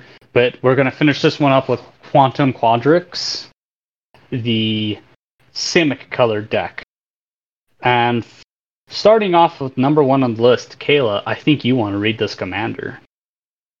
Oh, I sure do. Um, I just love this deck, by the way. Um, it's Adrix and Nev, twin casters. We got two colorless, one green, one blue. They're Merfolk Wizard, which I love that tribal type. Um, and they're 2 2. They have Ward 2, and if one or more tokens would be created under your control, twice that many of that of those tokens are created instead. So parallel lives on a creature, huh? Yeah. On a And it's commander, token. nonetheless. It's token specific, so it's not even creatures. Yeah. So if you're creating treasure tokens, you create double. Yep. Um, there has been a little bit of some weird confusion with this deck, though, that it has come up that I've noticed. I've seen people talking about it, and I'm not Oh. sure about it either. And I have to ask you, Kayla, because I'm I'm a little baffled too about it. So this whole theme of this deck is based around these new tokens called fractals, Yeah. right? So Mhm. most of these fractal effects, these fractals come in as zero zeros, and then they get the counters put on them. How in the world does this work with that? Like, how do they survive initially Yeah. entering the battlefield? Because, yeah, so like for example, um, if we look at biomathematician, he's a human wizard, uh, one colorless, one green, one blue, two two. When he EBTs, enters the battlefield, create a zero zero green blue fractal creature token and put a one one counter on each fractal creature you control. See, that one makes sense. Because then you get two of them, you put two one one counters on each of them. That one, like, that one, okay, uh, that I understand. That works. Now, Well, here's the the one living- that's here's the one that's weird for me, which is Paradox Zone. It's four colorless, one green, enchantment. Enters battlefield with a growth counter on it. At the beginning of your end step, double the number of growth counters on Paradox Zone. Then create a 0 0 green and blue fractal creature token and then put X 1 1 counters on it, where X is the number of growth counters on Paradox Zone. I mean, So- didn't we see this in Living Weapons though? It was create a zero zero. What was it? Yeah. Yeah, the Germs? germs. Yeah. yeah. So isn't it the same thing basically? So you, you one of them gets the counters and then one just comes in as a generic zero zero. Yeah. I guess So- that's true. As far as like as a ability is concerned, this commander's really good, but as far as the deck synergy goes, it's really not good for the deck. It's not good for fractals. For it's like playing armies. If you've ever played the army mechanic, it's the exact same thing. If you duplicate your zombie army, only one of them gets the counter and the other one dies. Yeah. It's the exact same thing. Like the only thing is that biomathematician that just puts a counter on all your fractals. That's one that gets around it because it puts it a counter on both of them. It's not specifically one. When it's specifically stating to one instance of a target like that, just like the army, zombie army mechanic from War of the Spark, only one of them survives, and the fractals are the same in that regard. So I love the Pair- commander, but they did not pair it up with a good mechanic, which was supposed to be the new showboat mechanic in the deck. Well, going with the commander, like if you pair it with geometric nexus, um, create a zero zero green and blue fractal token, put X plus one plus one counters on it, where X is the number of charge counters removed this way. So you wouldn't get copies of the counters as well. That is correct. It's exa- if you remember the amass mechanic from War of the Spark, you only put it on the on one army, even though if you had a double token effect, you only get it on the one. Because it's not specifying multiple fractals, it's specifically stating one. The one that you're generating the effect for gets those counters. Um, for like copying like spells, like lithoform engine, if you copied like an X costed Hydra spell, you're copying the spell so you get that value. But since Hmm. this is just copying the token generically, it's not gaining the effect of the to- the counters for it. So it's exactly like the amass mechanic, where it was you put counters on one thing. You can double the ca- the tokens, but you will not get the double the counter effect. So one will come in as a zero zero and die. Which, if you think about it, all you have to do is put some morbid effects in here, and you got some weird like blue green morbid effect deck going, which is kind of interesting Yeah. if you built it that way. I don't think a lot of people would expect that, and that would be kind of like an interesting mechanic for someone to play. But that was something um, that I did see that was going on that a lot of people were questioning of, well, how does this work? And then I was thinking about it, and I was like, it's very similar to the amass mechanic, if not identical. Because amass works the same way. You put counters on a zombie army, but if you double the counters on the zombie arm, if you double the tokens, only one of them still gets the counters, and the other one just dies. It's just Mhm. the same thing. But there's other tokens in the deck, which he's this commander synergizes really well with. It's just the fractal mechanic it does not synergize well with. Yeah. Like, could they have just put metallurgic summonings in this deck? That would have been a great That synergy been because great. because that actually has a value assigned to it when that token's being made. So then you would get it. It's not I'm putting this counters on it because that's a separate sentence when you read the effect. Mhm. And that's why it's you get a zero zero with it. Is because it's it is a separate sentence and it's not one sentence of this creature enters the battlefield with X counters. It's saying this one specific. Because if yeah, uh, that's true. because all those read like that. Like I said, the one that was the exception was that mathematician one that puts a counter on each fractal. That one works because he's throwing multiple counters on multiple fractals. And that was a keyword thing that they were kind of. I think that one works really well with the command. If you can flicker him a bunch of times, I think he's he's the synergistic part of the fractal deck. Mm-hmm. Uh, anyway, let's go on to number two. I was something I had to kind of get off because Um. uh, it was something that was kind of blowing up that needed I needed to kind of chat about if it does work like that. 'Cause I know- Yeah. Oh, go ahead. no, I'm done. I'm done with my rant. Sorry. um, I had oversimplify next. So Oversimplifying.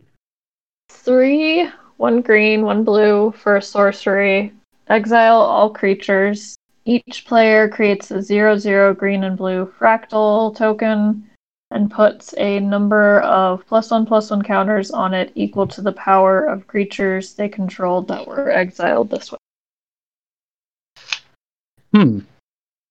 That's a good board wipe. Yeah. And kind of rare colors, I thought too. Yeah. I feel like this card's really good, actually. I don't know how I feel about it in the deck, but it's a really good card. Yeah.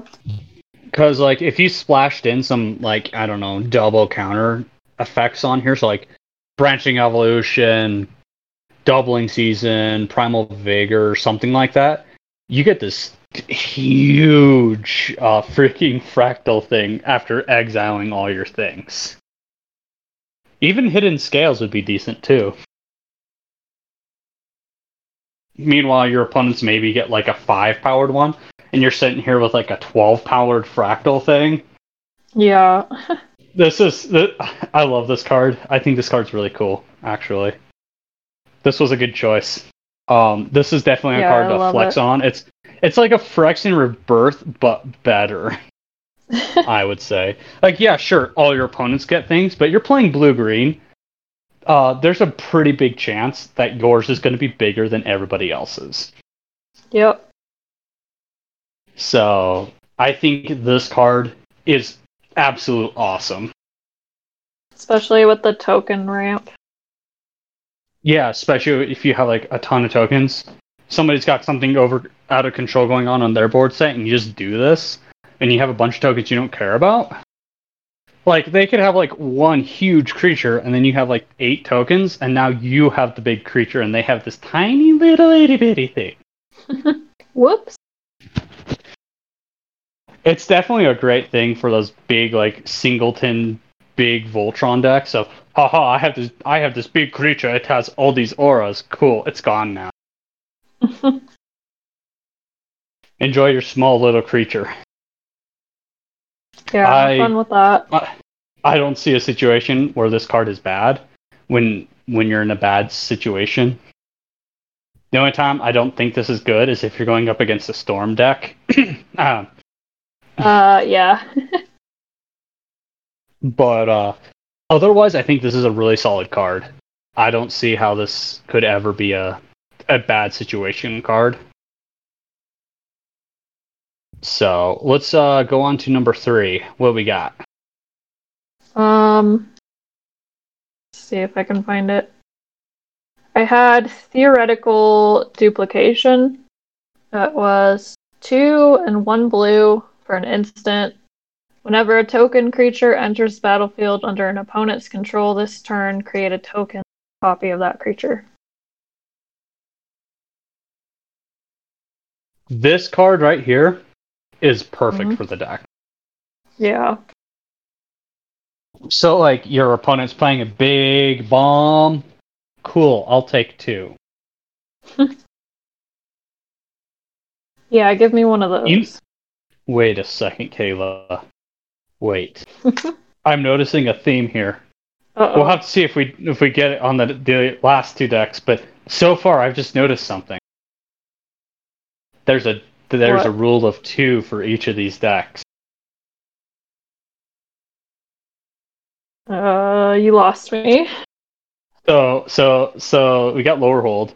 They make two. They exile artifact from the graveyard. Make two artifacts. Oh. You've got you've got the Prismari deck that copies instants and sorceries, so you have two cards, us- instants and sorceries being cast almost per turn because of storm and stuff. Yeah. And this one is making two tokens. All right, I'm going to keep that in our heads for the next episode, and we'll see if the last two colleges do the same thing. I would bet they do. Yeah, we'll just have to figure out what their two is. I just thought about that. I was like, wait a second. There's something here I missed. Yeah. But yes, this card, uh, very solid. Also, another one of those cards where situationally, I do not see a situation where this card is bad.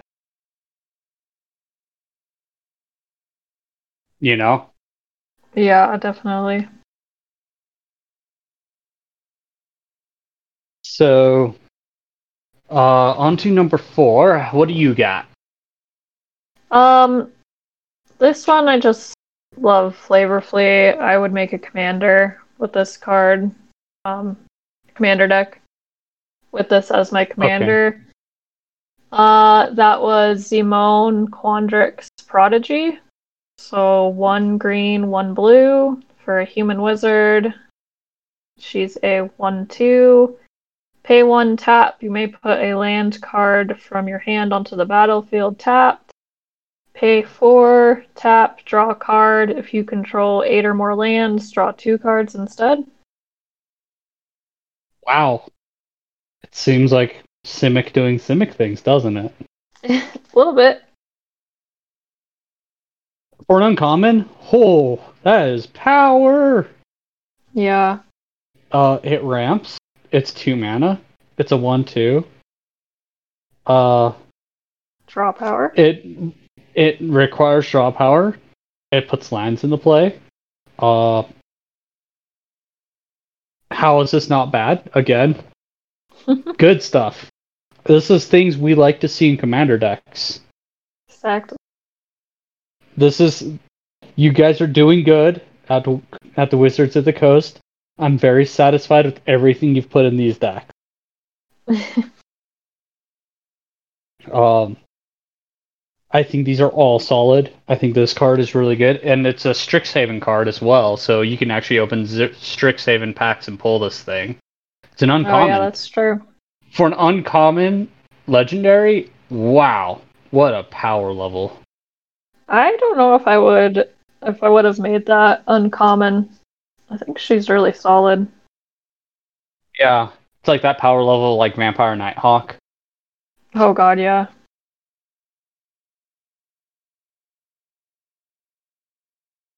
Oh, side note, wasn't Sensei's top uncommon? Yeah, it I was. thought. and now it's a rare that's going for absurd amounts of money. We did find out where all the sensei's tops went. If you Yeah, ever went to that school, they were in the ceiling. Um, We don't talk there's a joke about that. behind. We don't talk about it, but we know somebody who pulled that card like a common and thought it was garbage because he pulled it so often that he threw them in the ceiling because he was tired of seeing it. You can thank him for the Sensei's Divining Top inc- price increase. He bought the original Kamigawa set, and that was something he always pulled. So He said he single-handedly threw. rose He- price. He he is singly responsible for all those problems that Sensei's top being expensive is. Oof. It's okay. I tease him about how much money he threw in the ceiling, and and he gripes about me about not talking about it. to be fair, at the don't- time, I don't know if they were that valuable. They were like, I think he said like at the time they were like fifty cents. So Oh. remember, a fifty cent uncommon could eventually turn into a twenty dollar card if you look at it enough. You throw enough into the ceiling. Yeah. So that was number four. We're on to number five then. Yep. Um. Next, I have another legendary. I had Esix Fractal Bloom. It's four, one green, one blue for a fractal creature. Four four with flying. The first time you would create one or more tokens during each of your turns, you may instead you may instead choose a creature other than Esix Fractal Bloom and create that many tokens that are copies of that creature. You know, a lot of people online have been talking about Avenger of Zendikar. Wow, insane. Um, actually, um, I, I do. I'm like, yeah, Avengers Zendikar. Everybody plays that in green pretty much nowadays. Because, Yeah. you know, it's huge. And if you do this with Esix, the fact, you know, you get a ton of plants. But I would like to make a, a shout out to a card doesn't get as much love. It's in green. That I feel like really gets out of control. More so than probably Avenger of Zendikar. What's that? Mycoloth from uh, Shards of Alara. Um, it's a fungus, uh, green creature. I bel- believe it's cheaper um, mana value than Avenger. Uh, give me a second, idiot. Uh, but yeah, like that thing. Uh, once I get up to it, um, I will tell you. I'm pulling it up real quick. Sorry.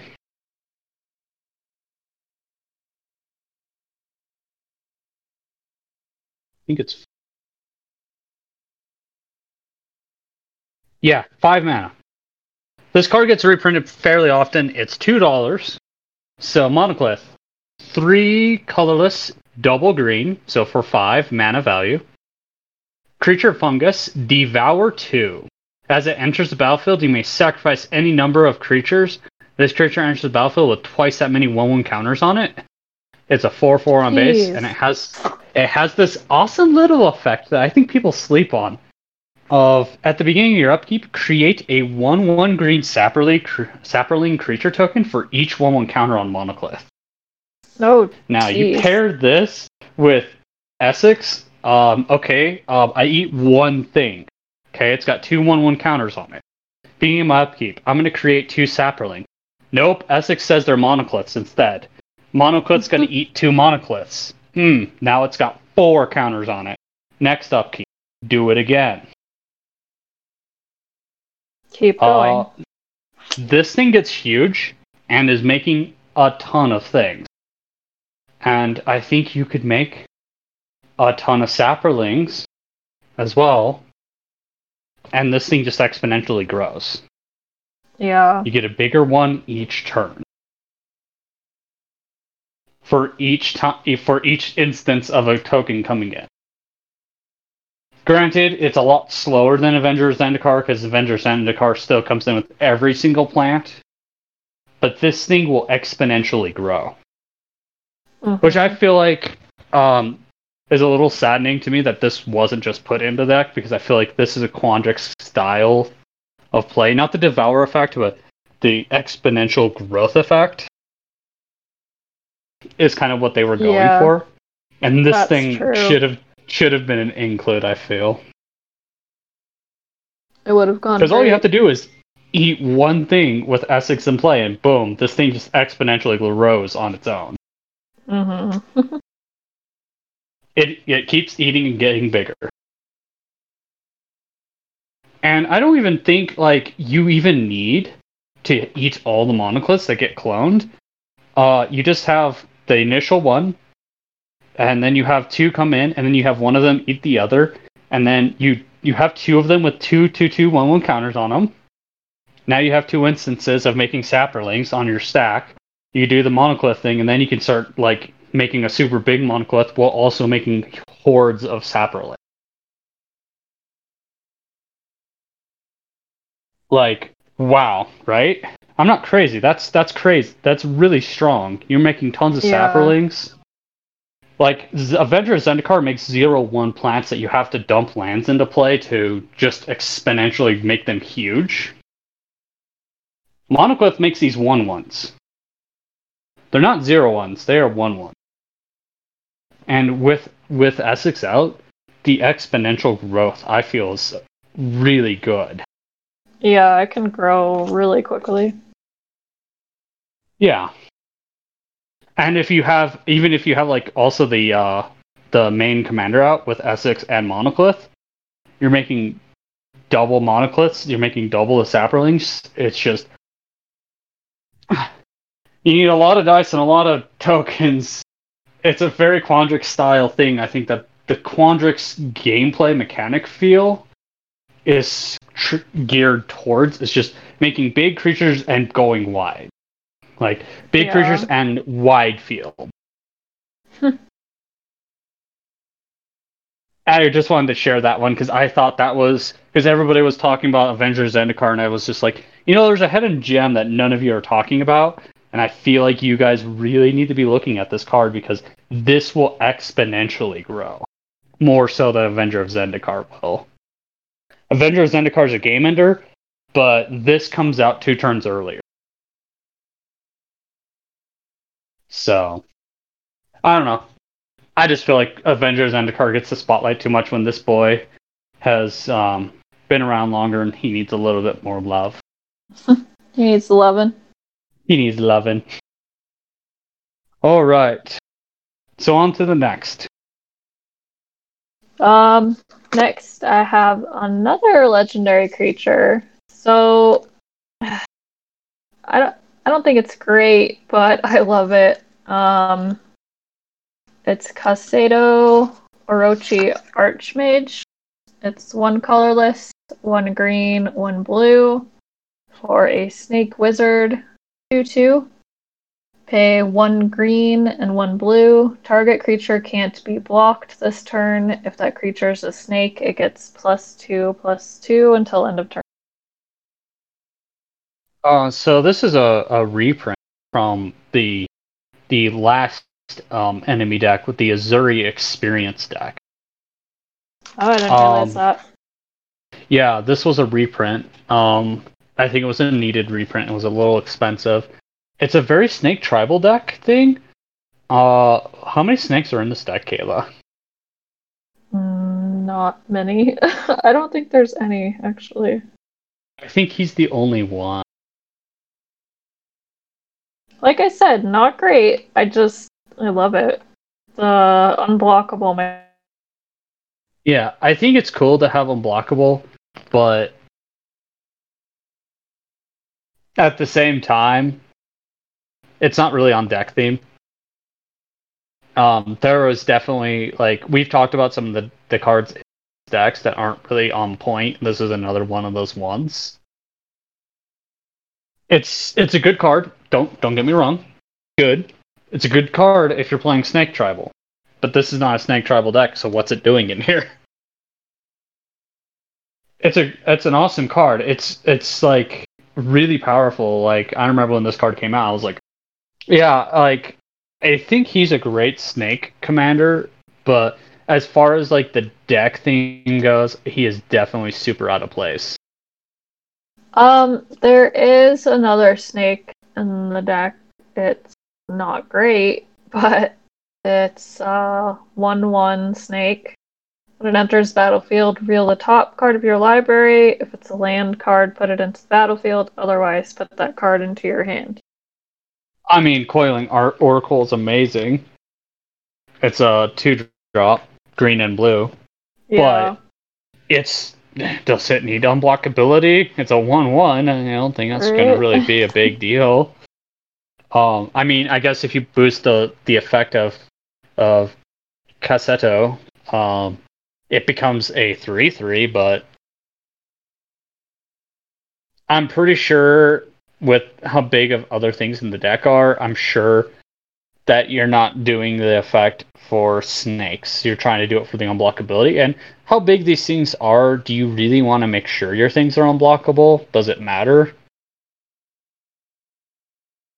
Um, So I think it could. it could, especially if you're swinging in for lethal. That is true. Um, definitely something that's a little bit off board a bit, but it's it's a good card. Like I said, but maybe not inherently the best for the deck. Yeah. Um, so uh, moving on to our next one, num- number six, right? Is the next one? Uh, number seven. Man, I'm always one behind. um, seven, I had Sequence Engine. It's two and one green for an artifact. Pay X, tap, exile target creature card with mana value X, a graveyard, create a 0 0 fractal token, put X plus one plus one counters on it, and then it's activate only as a sorcery. you know, I liked everything about what you were saying except that last line you said. Yeah, Why at sorcery? Like, you're losing a card. And yeah, we have to stipulate it as a sorcery. Um, if we're gonna do things with an artifact at sorcery speed, birthing pod is a lot better. And That's- you're not ex- fair. you're not permanently losing a creature out of this. Um, I think there's a synergy with it that's not in the deck that you could potentially use this card for. Um, it's good at making tokens, and if you don't care about your things in your graveyard and never getting them back. So, like, um, I don't know if this is on your list, but Ruxa, the patient profess- professor, Oh yeah, It's- that's a good one. um, two colorless green green legendary bear druid. Whenever he enters the battlefield or attacks, return target creature card with no abilities from your graveyard to your hand. Creatures you control with no abilities get plus one plus one. You may have creatures with no abilities assign their combat damage as though they weren't blocked. He's a 4 4 with all that r- long text. but let's think about it for a second there. If you have Sequence Engine with him at the helm, then potentially you're making decent creatures out of it. But even so, you're losing creatures because you're losing his effect of returning things because you're exiling them. Yeah. So I feel like this this didn't have to be exile, and if it was going to be an exile effect, why couldn't it have been just an instant speed? Let me dump a creature I don't care about because I'm getting Bojuka bogged on an opponent's turn. Why can't I have an instant speed? Let me put a big thing from my graveyard, uh, a big creature out from losing my graveyard anyway. Yeah.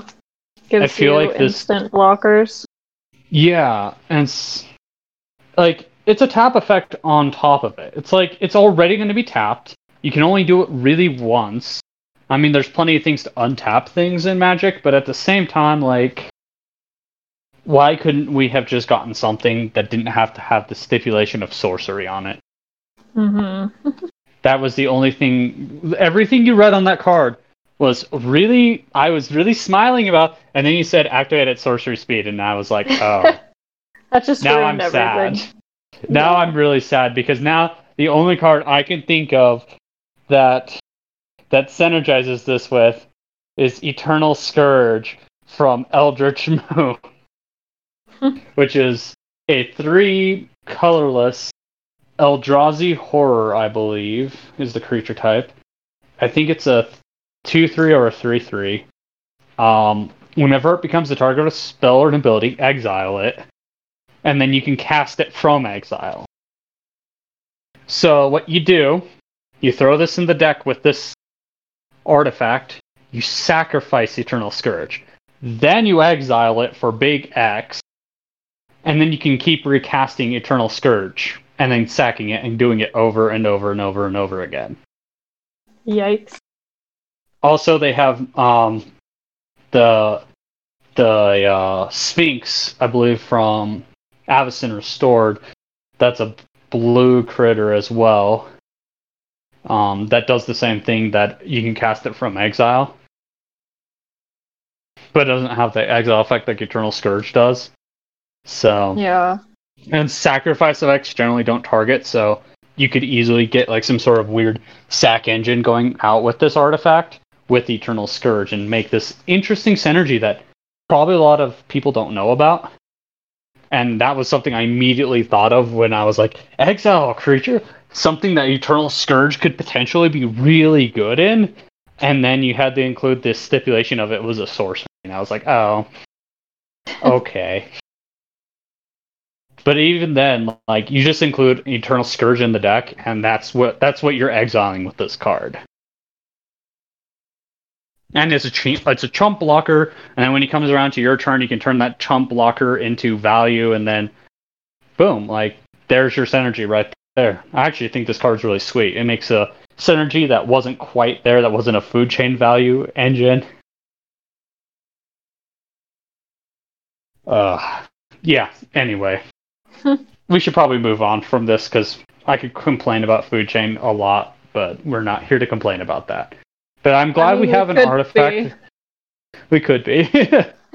but I, I feel like having a card that could synergize with Eternal Scourge is nice. I think that's cool.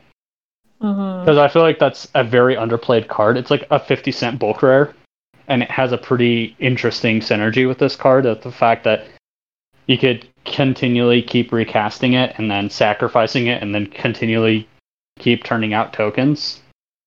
Yeah. I think that's kind of neat to turn it around like that.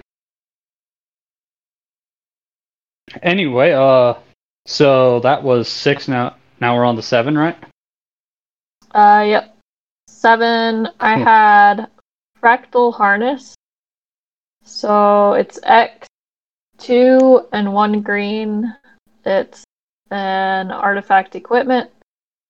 When it enters the battlefield, create a zero zero fractal token. Put X plus one plus one counters on it, and attach fractal harness to it. Um, when equipped a creature, when equipped creature attacks, double the number of plus one plus one counters on it, and then it's got an equip two cost. So, this is a perfect example about what I was talking about earlier about the fractal thing. Of you see how it's it's two different lines of text of you're putting X1 counters on it. Mm-hmm. This is another example of so you're getting one, and if you double the fractal, the second one comes in as a zero zero and it dies. Yeah. It's um like you were talking about the germs. This is basically like a germ effect from the uh from the um the Mirrodin Besieged block. Like if you cloned a germ, if you had this effect and you had a germ enter the battlefield, both of the um both of the germs, um, one would come in with the equipment and the other one would die. But this card is basically the Kalonian Hydra effect, except only on one creature, which is kind of cool. Mm-hmm. I think this is a pretty cool artifact because it's making things big. Like, put this on Mowu. swole Pupper gets even more swole. Yeah. He's so big. I want to build big boy deck, big doggo deck. He's a good boy. Good pupper.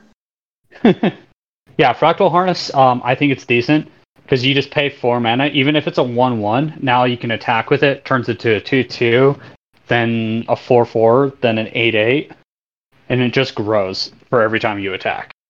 hmm which is pretty huge. I think that's that's pretty awesome. And then all you had to do was like maybe throw like a hydro growth on it, and then boom, it just gets double, double, double, double, double, double, double. double, double. It's gross. So I think that was a pretty sweet one. Uh, on to number eight. What do you have? Uh, I had Guardian Augmenter. It's a two and one green troll wizard. Uh, it's two two with flash. Commander creatures you control get plus two plus two, and commanders you control have hexproof. You know what I appreciate about this card? What? If someone's like trying to deal lethal damage, like a burn spell to your creature, or like toxic deluge, Flash that in. yeah, you could flash this in. Um, te- if someone's toxic deluging, it- everything's probably gonna die. But if like it's it's just like minus one, minus one to everything, and your commander's like a one one and it's about to die because somebody already hit it with a bunch of damage and stuff, flash this in, save your commander. Also, if they try to spot remove your commander and you have this three mana open, flash it out, save your commander because now it has hexproof and they couldn't target it in the first place. Mm-hmm. This is a very solid green card. This is one that's going to be an auto include for most green decks because it protects Yep. your commander.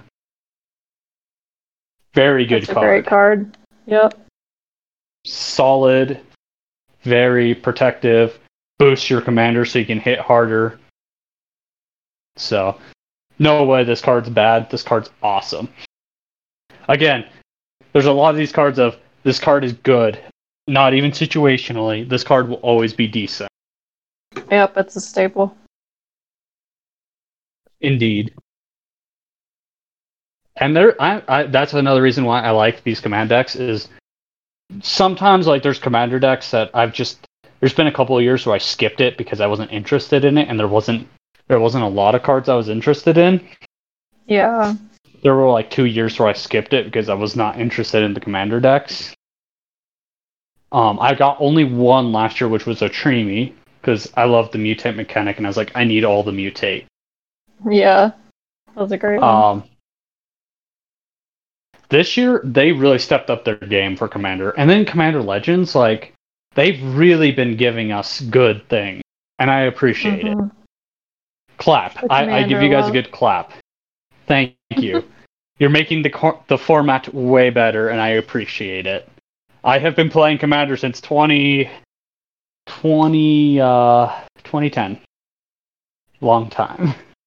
And seeing the format evolve with with decent staples that aren't super expensive. Thank you. Uh, so let's go on to number eight, or was that, Uh, or was that number on- eight? No, we're on number 10. Oh, are we? Yeah. Wow, I'm way off. So Okay. this commander I love. I would love to make a deck around this card. It is Deekah Fractal Theorist. Um, she's a four and one blue human wizard. She's a three three with Magecraft. Whenever you cast or copy an instant or sorcery spell, create a zero zero fractal token put X plus one plus one counters on it, where X is that spell's mana value. And then she also has pay three and one blue. Target creature token can't be blocked.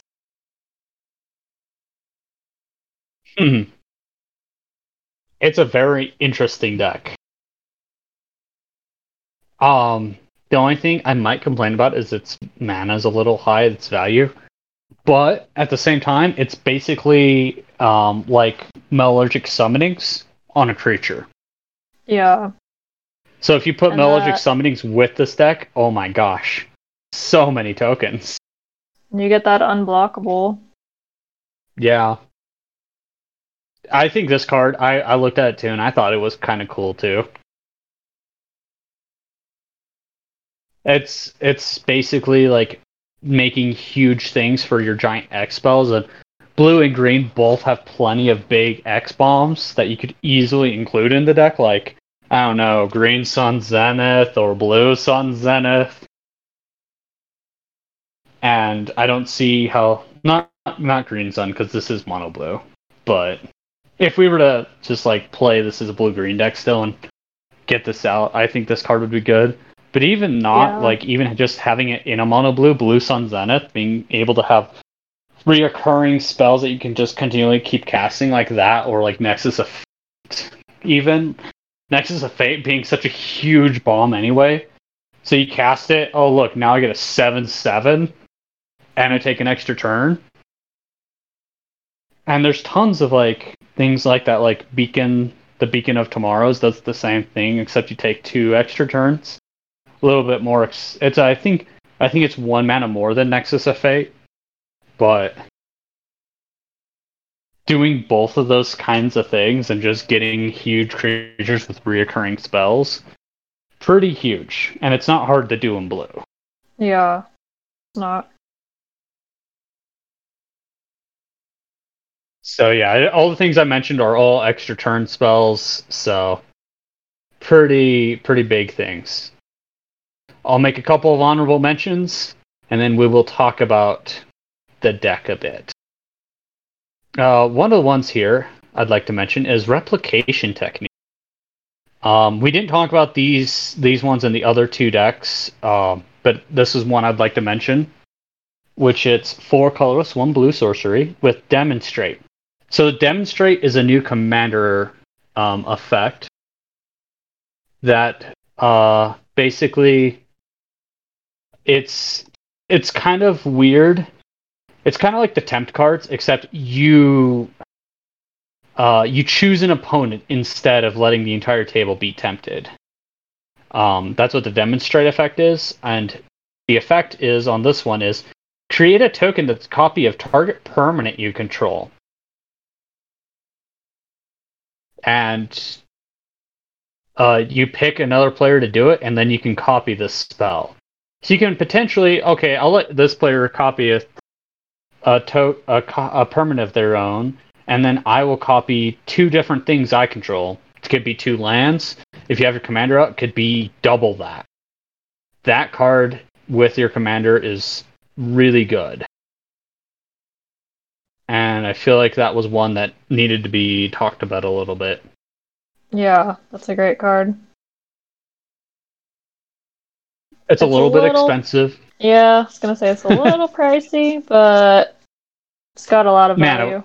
Mana value wise, not like I'm sure this card's probably not going to be very expensive money wise, No. but like I think that card's pretty solid. And the fact if you had your commander in play, you, you create twice as many tokens, so you pick two permanents and create them, and then double those. Oof. That's pretty good. Uh, overall, I think this deck was a big difference. Like, of course, it's kind of Simic doing Simic things, but, but, it's not like the typical Simic thing. It's instead of being big draw card and ramp synergy, it's kind of hitting more of this token theme, which Simic hasn't really done before as much. Which is something I can kind of appreciate, seeing blue green go into a different direction than it does.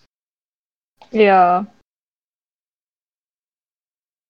Uh, so out of this deck, like, how would you feel about this? Is this really a is this is this a Quandrix deck or is this a Simic deck? How does this feel to you? Um, I think it's a Quandrix deck. I don't think it's quite Simic-y. Like, uh, it could be. I, I feel like you can make arguments for both, but I would lean more towards Quandrix. Yeah, maybe they should have thrown in that monoclith into the deck for the dupe the Yeah. dupe dupe loop. but but yeah, um, I think that is where we're probably going to close it up today. We're going to do a part two to this, which will be our episode five. Will be part two of Strixhaven Commander decks because we realized this episode's going to be really long, and we didn't want to drown out your ears for four hours. Also, I think our mental our mental capabilities thinking about cards and synergies might run dry, and we might Yeah. turn into we might turn into zombies. Two I was kind of zombies. there. Right after Prismari, I was like, ooh. yeah, Prismari was a hard one for us. Um, speaking that, we looked at like I said, we looked at the deck list, and run, well, I literally said when I looked at the deck list, I'm like the it, the Prismari deck is the strongest deck. You mhm. play you go if you played a five man pod with all these commanders, I guarantee you the Prismari deck will win. Yep. Statistic, statistically, with all the with all the cards in play, I think it has the strongest chance to keep everything in control. And I think that's what made me a little disappointed is because I really didn't want to see Red Blue continue to do that. I wanted to see Yeah. it be something else, not just super powered. Like even the Quandrix deck, it has really powerful effects, but it's not overpowered. It definitely has parts where it's going to be it's going to be in that spot where if it's if it's stuck, it can't get back going. And I feel like the Prismari deck, if you shut it down a couple of times, it's not down and out because it has so much ability to come back. Yeah, it does. Even the Lorehold one has a pretty strong capability of doing that as well. But I'm not going to. I'm never going to rail about Boros ever being overpowered or Lorehold being overpowered because White needs it. White needs to be the win for once. So, um, definitely the Quandrix deck. I think one of us is playing that deck as well Yep. one of the people in our pod. None of us are playing the Prismari deck. We all felt like that deck was was too overpowered, and we needed to see something different. And we didn't feel like it was different. We felt like it was just an Izzet deck hmm with a different name. So, uh, we ignored it, but we will be playing the other four eventually. And uh, I told you which one I'm playing, and Kayla might might spoil which one she's playing. But Yep, the other I'm going two, Witherbloom. yep, she sure is, and she'll probably be excited to talk about that commander deck when we get there next week. right. yeah. So, and uh, we will hopefully have something recorded for YouTube by that time. By the time uh, before June is the hope. Yeah. There's a lot of things working in motions, trying to get people's schedules synced up. Kind of tricky at times, but uh, that is our plan, and we will have. I will provide you the channel name so we can all get there, and then hopefully once that gets started, uh, we can get a fan base going. So, yeah, I will hopefully have everything ready by then. Are you excited, Kayla? Because I know I am. yeah, I'm ready to play. But as far as today is concerned, I think of all the decks we were talking about today, um, I feel like the Quandrix deck was pretty solid. Um, the theme is there. I like it. I like the Lorehold. I think that one. I think that's still probably my favorite out of the five. Glad I got to play it. How about you? Of the decks we talked about today, which one was the star for you? um, I still like Quandrix quite a lot. I'll be interested to see that being played. Yeah. It will definitely be a fun one to watch.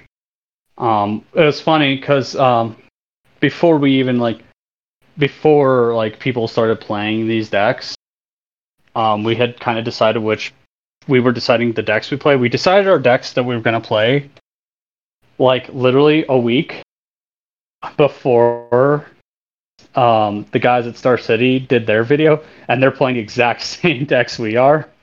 And I was laughing at it. I was like, "Wow, what are the odds that we picked the exact same four that that uh, they ended up playing as well?" Yeah. I was like, maybe they also realized that the uh, Prismari deck had a really strong power level out of, between them as well, and maybe went around it for a reason. So maybe they kind of picked it, uh, decided to, to uh, jump over it and skip it as well for that reason. It was funny because our conversations, like, we had these all planned out way before uh, we had even stated anything like that. Okay. So, um, but yeah, I'm excited to get this game going, and hopefully, you guys get a laugh at how we play. Are you excited, Kayla? Yeah, I am. I'm I'm ready to play again. Feels like after everything of last year, not really being able to get together often to play Commander was oh so painful. Yeah. We were all stuck in stuck playing Arena. If And if you didn't have a good table space for spell table, like I do, I don't have a good table space. Um, it was it was just kind of hard to play. But uh, yeah, I think for today, I think that's where we're going to leave it off with the first three, and then we're going to talk about the last two, Silverquill and Witherbloom. And uh, we will see you next week when we do this again. All right, this is Made in EDH, and this is Chris, and this is Kayla. and we're signing off. Bye. Bye.